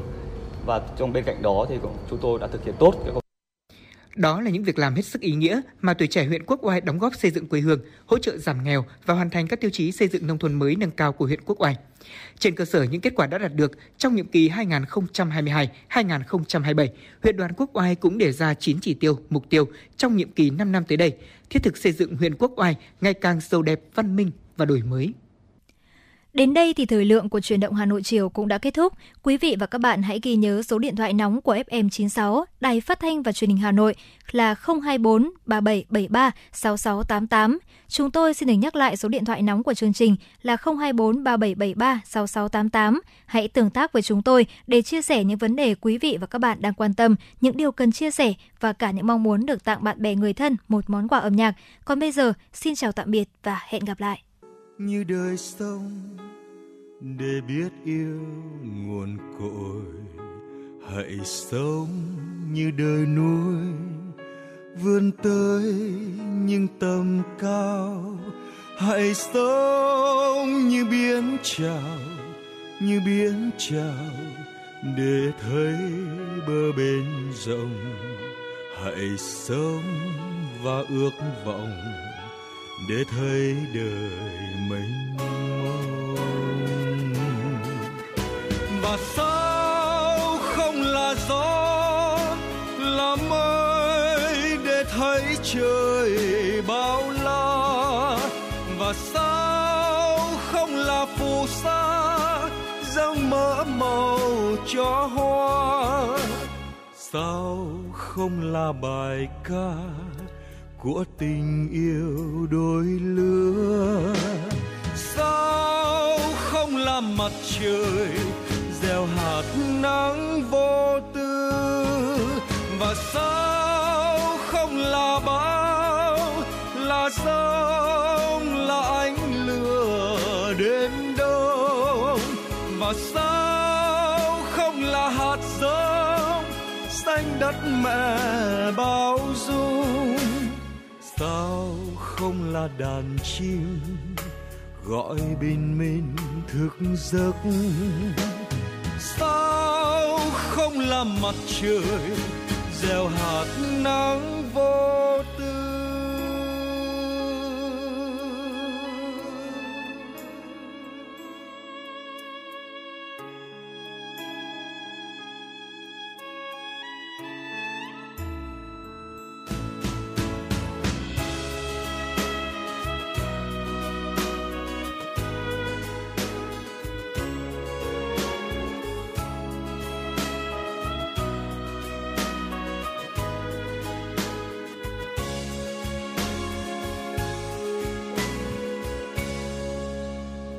Sống như đời sông để biết yêu nguồn cội, hãy sống như đời núi vươn tới những tầm cao, hãy sống như biến trào, như biến trào để thấy bờ bên rộng, hãy sống và ước vọng để thấy đời mênh mông. Và sao không là bão là sông là ánh lửa đêm đông, và sao không là hạt giống xanh đất mẹ bao dung, sao không là đàn chim gọi bình minh thức giấc, sao không là mặt trời gieo hạt nắng vô tư, và sao không là mặt trời gieo hạt nắng vô